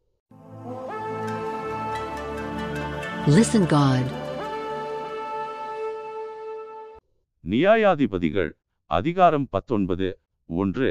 இஸ்ரவேலில் ராஜா இல்லாத அந்நாட்களிலே எப்ராயிம் மலைகள் அருகே பரதேசியாய் தங்கின ஒரு லேவியன் இருந்தான். அவன் யூதாவிலுள்ள பெத்லெகேம் ஊராளாகிய ஒரு ஸ்திரியை தனக்கு மறுமனையாட்டியாக கொண்டிருந்தான். இரண்டு அவள் அவனுக்கு துரோகமாய் விபசாரம் பண்ணி அவனை விட்டு யூதா தேசத்து பெத்லெகேம் ஊரில் இருக்கிற தன் தகப்பன் வீட்டுக்கு போய் அங்கே நாலு மாதம் வரைக்கும் இருந்தாள். மூன்று அவள் புருஷன் அவளோடே நலவு சொல்லவும் அவளை திரும்ப அழைத்து வரவும் இரண்டு கழுதைகளை ஆயத்தப்படுத்தி தன் வேலைக்காரனை கூட்டிக் கொண்டு அவளிடத்துக்கு போனான். அப்பொழுது அவள் அவனை தன் தகப்பன் வீட்டுக்கு அழைத்து கொண்டு போனாள். ஸ்திரீயின் தகப்பன் அவனை கண்டபோது சந்தோஷமாய் ஏற்றுக்கொண்டு நான்கு ஸ்திரீயின் தகப்பனாகிய அவனுடைய மாமன் அவனை இருத்தி கொண்டதினால் மூன்று நாள் அவனோடிருந்தான். அவர்கள் அங்கே புசித்து குடித்து இராத்தங்கினார்கள். ஐந்து நாலாம் நாள் காலமே அவர்கள் எழுந்திருந்தபோது அவன் பிரயாணப்படுகையில் ஸ்திரீயின் தகப்பன் தன் மருமகனை நோக்கி கொஞ்சம் அப்பம் புசித்து உன் மனதை தேற்றிக்கொள். பிற்பாடு நீங்கள் போகலாம் என்றான். ஆறு அவர்கள் உட்கார்ந்து இருவரும் கூட புசித்து குடித்தார்கள். ஸ்திரீயின் தகப்பன் அந்த மனுஷனை பார்த்து நீ தயவு செய்து உன் இருதயம் மகிழ்ச்சியடைய இராத்திரிக்கும் இரு என்றான். ஏழு அப்படியே போகிறதற்கு அந்த மனுஷன் எழுந்தபோது அவனுடைய மாமன் அவனை வருந்தி கொண்டதினால் அவன் அன்று இராத்திரியும் அங்கே இருந்தான். எட்டு. ஐந்தாம் நாளிலே அவன் போகிறதற்கு அதிகாலமே எழுந்திருந்தபோது ஸ்திரீயின் தகப்பன் இருந்து உன் இருதயத்தை தேற்றிக்கொள் என்றான். அப்படியே அந்தி நேரம் மட்டும் தாமதித்திருந்து இருவரும் போஜனம் பண்ணினார்கள். ஒன்பது. பின்பு அவனும் அவன் மறுமனையாட்டியும் அவன் வேலைக்காரனும் போகிறதற்கு எழுந்திருந்தபோது ஸ்திரீயின் தகப்பனாகிய அவனுடைய மாமன் இதோ பொழுது அஸ்தமிக்கப் போகிறது. சாயங்காலமும் ஆயிற்று இங்கே இராத்திரிக்கு இருங்கள். பார் மாலைமயங்குகிற வேலையாயிற்று உன் இருதயம் சந்தோஷமாயிருக்கும்படி. இங்கே இராத்தங்கி நாளை இருட்டோடே எழுந்திருந்து உன் வீட்டுக்கு போகலாம் என்றான். பத்து அந்த மனுஷனோ இராத்திரிக்கு இருக்க மனதில்லாமல் இரண்டு கழுதைகள் மேலும் சேணம் வைத்து தன் மறுமனையாட்டியை கூட்டிக் கொண்டு எழுந்து புறப்பட்டு எருசலேமாகிய எபூசுக்கு நேராக வந்தான். பதினொன்று. அவர்கள் எபூசுக்கு சமீபமாய் வருகையில் பொழுது போகிறதாயிருந்தது. அப்பொழுது வேலைக்காரன் தன் எஜமானை நோக்கி எபூசியர் இருக்கிற இந்த பட்டணத்திற்கு போய் அங்கே இராத்தங்கலாம் என்றான். பன்னிரண்டு. அதற்கு அவன் எஜமான் நாம் வழியை விட்டு இஸ்ரவேல் புத்திரரில்லாத மறுஜாதியார் இருக்கிற பட்டணத்துக்கு போகப்படாது. அப்பாலே கிபியா மட்டும் போவோம் என்று சொல்லி பதிமூன்று. தன் வேலைக்காரனை பார்த்து நாம் கிபியாவிலாகிலும் ராமாவிலாகிலும் இராத்தங்கும்படிக்கு அவைகளில் ஒரு இடத்திற்கு போய் சேரும்படி நடந்து போவோம் வா என்றான். பதினான்கு. அப்படியே அப்பாலே நடந்து போனார்கள். பெண்யமீன் நாட்டைச் சேர்ந்த கிபியாவின் கிட்ட வருகையில் சூரியன் அஸ்தமனமாயிற்று. பதினைந்து. ஆகையால் கிபியாவிலே வந்து இராத்தங்கும்படிக்கு வழியை விட்டு அவ்விடத்திற்கு போனார்கள். அவன் பட்டணத்துக்குள் போனபோது இராத்தங்குகிறதற்கு அவர்களை வீட்டிலே சேர்த்து கொள்வார் இல்லாததினால் வீதியில் உட்கார்ந்தான். பதினாறு. வயலிலே வேலை செய்து மாலையிலே திரும்புகிற ஒரு கிழவன் வந்தான். அந்த மனுஷனும் எப்ராயிம் மலை தேசத்தான். அவன் கிபியாவிலே சஞ்சரிக்க வந்தான். அவ்விடத்து மனுஷரோ பெண்யமீனர் பதினேழு. அந்த கிழவன் தன் கண்களை ஏறெடுத்து பட்டணத்து வீதியில் அந்த பிரயாணக்காரன் இருக்க கண்டு எங்கே போகிறாய்? எங்கே இருந்து வந்தாய்? என்று கேட்டான். பதினெட்டு. அதற்கு அவன் நாங்கள் யூதாவிலுள்ள ஊராகிய பெத்லெகேமிலிருந்து வந்து எப்ராயிம் மலை தேசத்தின் புறங்கள் மட்டும் போகிறோம். நான் அவ்விடத்தான் யூதாவிலுள்ள பெத்லெகேம் மட்டும் போய் வந்தேன். நான் கர்த்தருடைய ஆலயத்துக்கு போகிறேன். இங்கே என்னை வீட்டிலே ஏற்றுக்கொள்வார் ஒருவரும் இல்லை. பத்தொன்பது. எங்கள் கழுதைகளுக்கு வைக்கோலும் தீபனமும் உண்டு. எனக்கும் உமது அடியாளுக்கும் உமது அடியானோடிருக்கிற வேலைக்காரனுக்கும் அப்பமும் திராட்சரசமும் உண்டு ஒன்றிலும் குறைவில்லை என்றான். இருபது. அப்பொழுது அந்த கிழவன் உனக்கு சமாதானம் உன் குறைவுகளெல்லாம் என்மேல் இருக்கட்டும் வீதியிலே மாத்திரம் இராத்தங்க வேண்டாம் என்று சொல்லி இருபத்து ஒன்று அவனை தன் வீட்டுக்குள் அழைத்து கொண்டு போய் கழுதைகளுக்கு தீபனம் போட்டான். அவர்கள் தங்கள் கால்களை கழுவிக்கொண்டு புசித்து குடித்தார்கள். இருபத்து இரண்டு அவர்கள் மனமகிழ்ச்சியாயிருக்கிற போது இதோ பேலியாளின் மக்களாகிய அந்த ஊர் மனுஷரில் சிலர் அந்த வீட்டை சூழ்ந்து கொண்டு கதவை தட்டி உன் வீட்டிலே வந்த அந்த மனுஷனை நாங்கள் அறியும்படிக்கு வெளியே கொண்டு வா என்று வீட்டுக்காரனாகிய அந்த கிழவனோடே சொன்னார்கள். இருபத்து மூன்று. அப்பொழுது வீட்டுக்காரனாகிய அந்த மனுஷன் வெளியே அவர்களிடத்தில் போய் இப்படி செய்ய வேண்டாம். என் சகோதரரே இப்படிப்பட்ட பொல்லாப்பை செய்ய வேண்டாம். அந்த மனுஷன் என் வீட்டிற்குள் வந்திருக்கையில் இப்படி கொத்த மதிகேட்டை செய்யீர்களாக இருபத்து நான்கு இதோ கன்னியாஸ்திரியாகிய என் மகளும் அந்த மனிதனுடைய மறுமனையாட்டியும் இருக்கிறார்கள். அவர்களை உங்களிடத்தில் வெளியே கொண்டு வருகிறேன் அவர்களை அவமானப்படுத்தி உங்கள் பார்வைக்கு சரிபோன பிரகாரம் அவர்களுக்கு செய்யுங்கள். ஆனாலும் இந்த மனுஷனுக்கு அப்படிப்பட்ட மதிகேடான காரியத்தை செய்ய வேண்டாம் என்றான். இருபத்து ஐந்து. அந்த மனுஷர் அவன் சொல்லை கேட்கவில்லை. அப்பொழுது அந்த மனுஷன் தன் மறுமனையாட்டியை பிடித்து அவர்களிடத்தில் வெளியே கொண்டு வந்து விட்டான். அவர்கள் அவளை அறிந்து கொண்டு இராமுழுதும் விடியுங்கால மட்டும் அவளை இலச்சையாய் நடத்தி கிழக்கு வெளுக்கும்போது அவளை போகவிட்டார்கள் இருபத்து ஆறு. விடியுங்காலத்திற்கு முன்னே அந்த ஸ்திரீ வந்து வெளிச்சமாகும் மட்டும் அங்கே தன் எஜமான் இருந்த வீட்டு வாசற்படியிலே விழுந்து கிடந்தாள். இருபத்து ஏழு. அவள் எஜமான் காலமே எழுந்திருந்து வீட்டின் கதவை திறந்து தன் வழியே போக புறப்படுகிற போது இதோ அவன் மறுமனையாட்டியாகிய ஸ்திரீ வீட்டுவாசலுக்கு முன்பாக தன் கைகளை வாசற்படியின் மேல் வைத்தவளாய் கிடந்தாள். இருபத்து எட்டு. எழுந்திரு போவோம் என்று அவன் அவளோடே சொன்னதற்கு பிரதியுத்தரம் பிறக்கவில்லை. அப்பொழுது அந்த மனுஷன் அவளை கழுதையின் மேல் போட்டுக்கொண்டு பிரயாணப்பட்டு தன் இடத்திற்கு போனான். இருபத்து ஒன்பது அவன் தன் வீட்டுக்கு வந்தபோது ஒரு கத்தியை எடுத்து தன் மறுமனையாட்டியை பிடித்து அவளை அவளுடைய எலும்புகளோடுங்கூட பன்னிரண்டு துண்டமாக்கி இஸ்ரவேலின் எல்லைகளுக்கெல்லாம் அனுப்பினான். முப்பது அப்பொழுது அதை கண்டவர்கள் எல்லாரும் இஸ்ரவேல் புத்திரர் எகிப்திலிருந்து புறப்பட்ட நாள் முதற்கொண்டு இந்நாள் வரைக்கும் இதை போலொத்த காரியம் செய்யப்படவும் இல்லை காணப்படவும் இல்லை. இந்த காரியத்தை யோசித்து ஆலோசனை பண்ணி செய்ய வேண்டியது இன்னதென்று சொல்லுங்கள் என்றார்கள் Listen God. நியாயாதிபதிகள் அதிகாரம் இருபது ஒன்று அப்பொழுது தான் முதல் பெயர் செபா மட்டுமுள்ள இஸ்ரவேல் புத்திரர் அனைவரும் கீலேயா தேசத்தாருடன் மிஸ்பாவிலே கர்த்தருக்கு முன்பாக ஏகோபித்து சபையாக கூடினார்கள் இரண்டு சகல ஜனங்களின் அதிபதிகளும் இஸ்ரவேலின் சகல கோத்திரத்தாரும் தேவனுடைய ஜனமாகிய சபையாக கூடி நின்றார்கள். அவர்கள் பட்டயம் உருவுகிற நாலு லட்சம் காலாட்கள் மூன்று இஸ்ரவேல் புத்திரர் மிஸ்பாவுக்கு வந்த செய்தியை பெண்யமின் புத்திரர் கேள்விப்பட்டார்கள். அந்த அக்கிரமம் நடந்தது. எப்படி? சொல்லுங்கள் என்று இஸ்ரவேல் புத்திரர் கேட்டார்கள். நான்கு.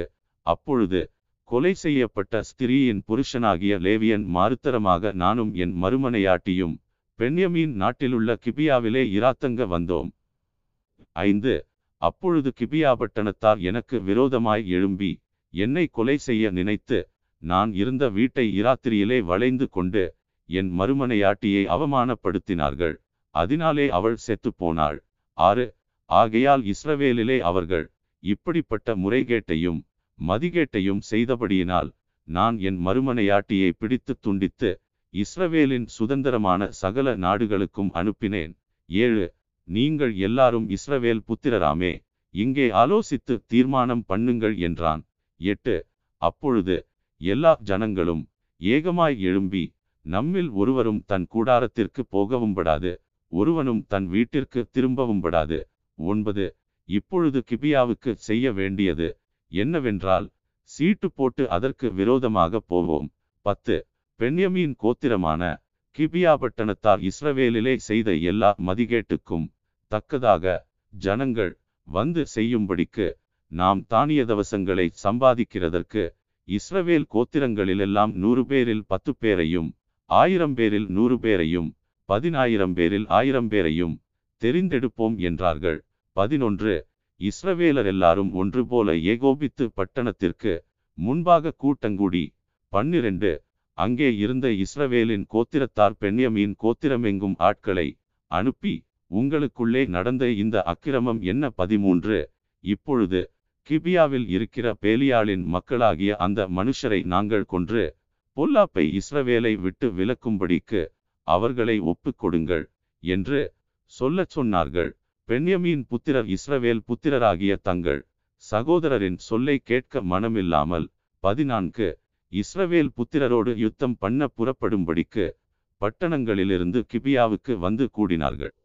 பதினைந்து கிபியாவின் குடிகளிலே தெரிந்து கொல்லப்பட்ட எழுநூறு பேரையல்லாமல் அந்நாளில் பட்டணங்களிலிருந்து வந்து கூடின பட்டயம் உருவுகிற மனுஷரின் இலக்கம் இருபத்தாறாயிரம் பேர் என்று தொகையிடப்பட்டது.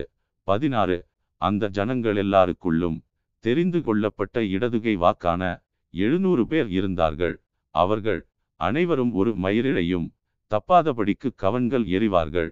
பதினேழு பெண்யமீன் கோத்திரத்தையல்லாமல் இஸ்ரவேலிலே பட்டயம் உருவுகிற மனுஷர் நாலு லட்சம் பேர் என்று தொகையிடப்பட்டது. இவர்கள் எல்லாரும் யுத்த வீரராயிருந்தார்கள் பதினெட்டு இஸ்ரவேல் புத்திரரான அவர்கள் எழும்பி தேவனுடைய வீட்டிற்கு போய் எங்களில் யார் முந்தி போய் பெண்ணியமியின் புத்திரரோடு யுத்தம் பண்ண வேண்டும் என்று தேவனிடத்தில் விசாரித்தார்கள். அதற்கு கர்த்தர் யூதா முந்தி போக வேண்டும் என்றார்.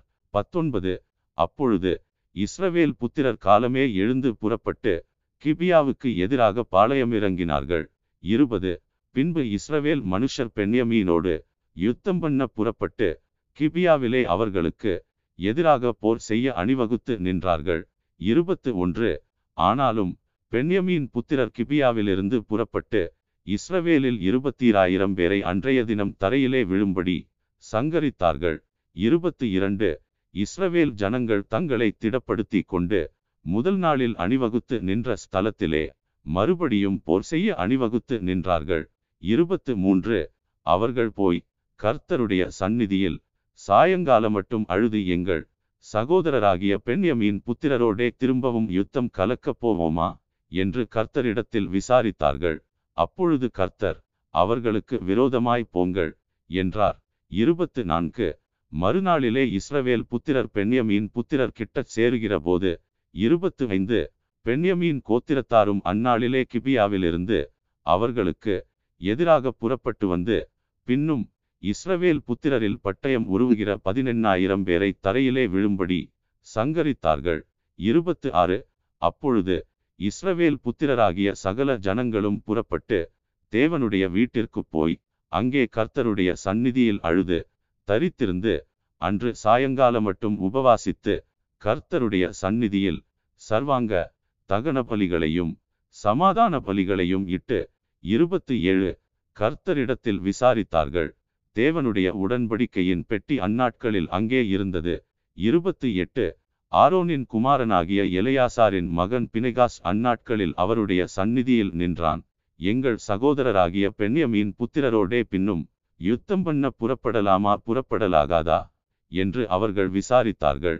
அப்பொழுது கர்த்தர் போங்கள் நாளைக்கு அவர்களை உங்கள் கையில் ஒப்புக் கொடுப்பேன் என்றார். இருபத்து ஒன்பது.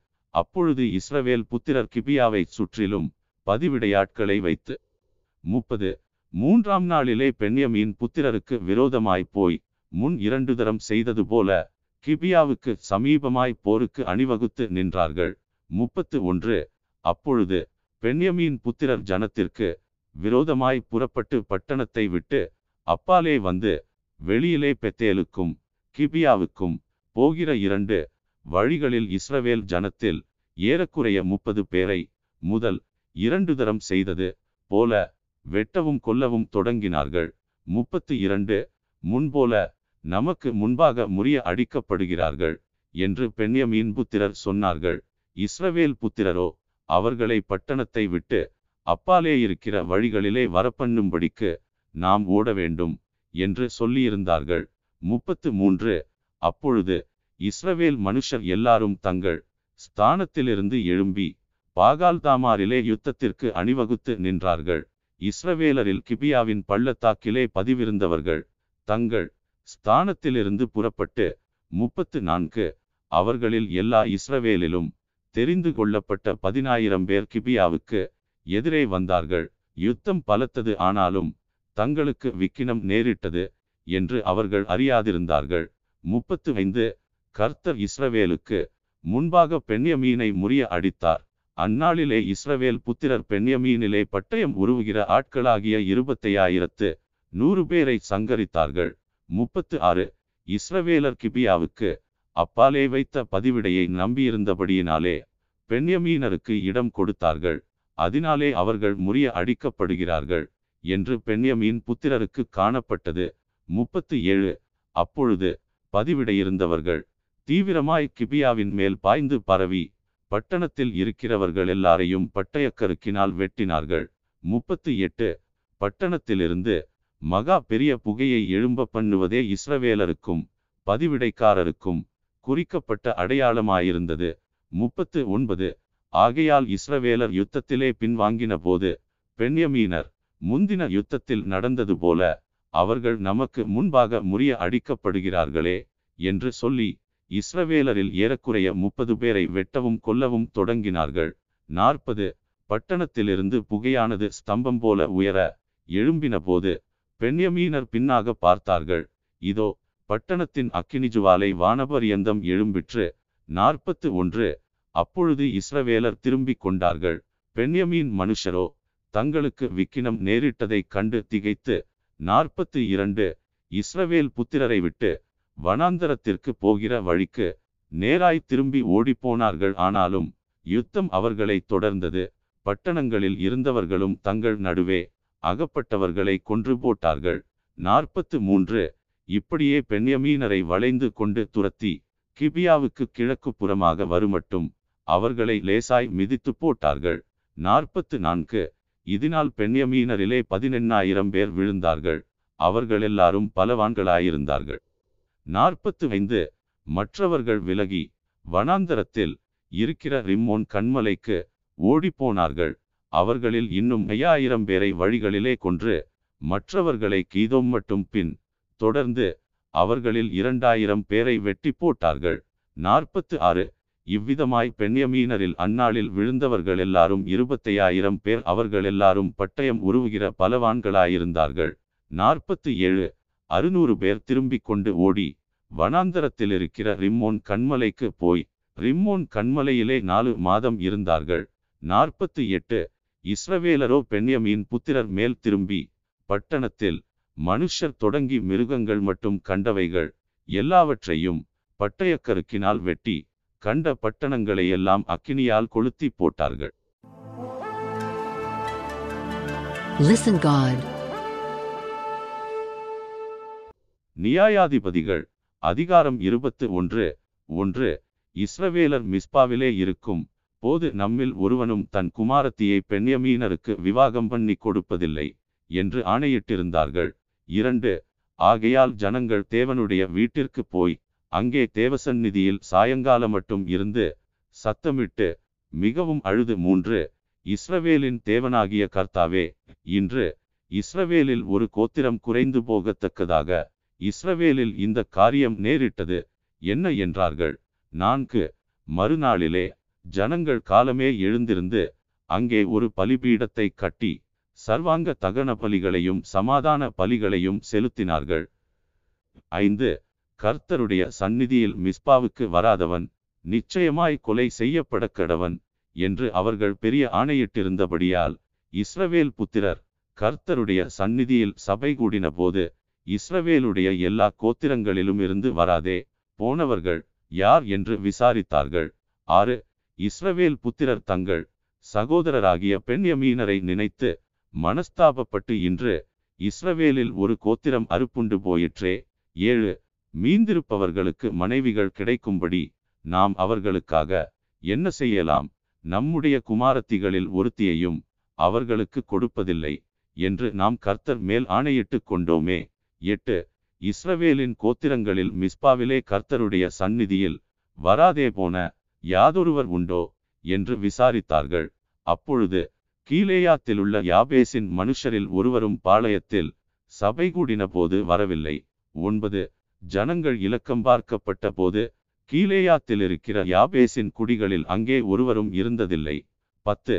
உடனே சபையார் பலவான்களில் பன்னீராயிரம் பேரை அங்கே அழைத்து நீங்கள் போய் கீலேயாத்திலுள்ள யாபேசின் குடிகளை ஸ்திரீகளோடும் பிள்ளைகளோடும் பட்டயக்கருக்கினால் வெட்டுங்கள். பதினொன்று.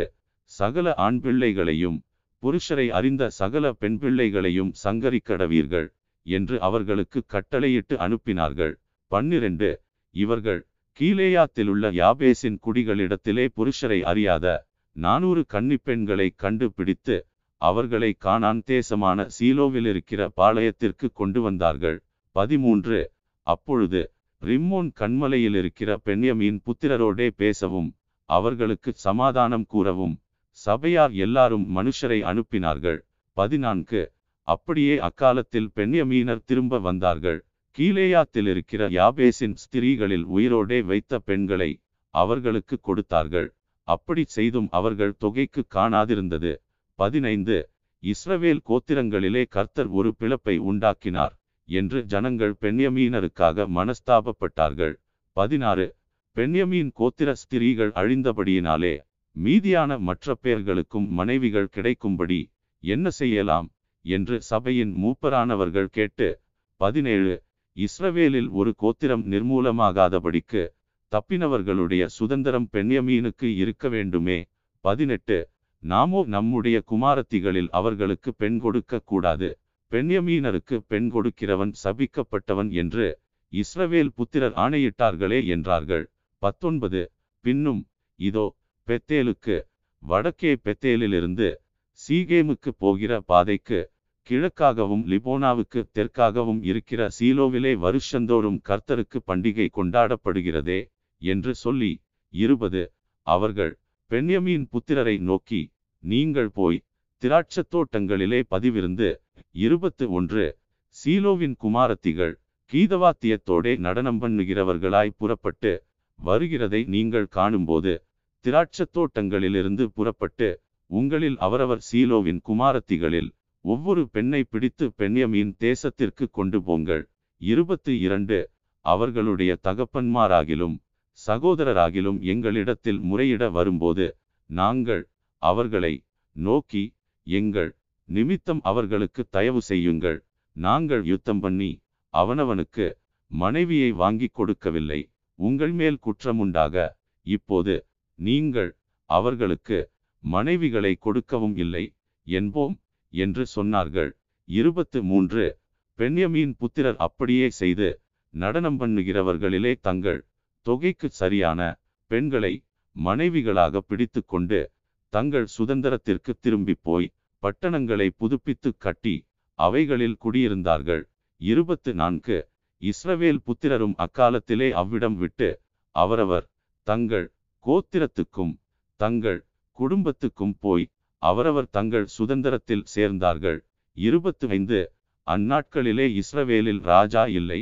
அவனவன் தன் தன் பார்வைக்கு சரிபோனபடி செய்து வந்தான்.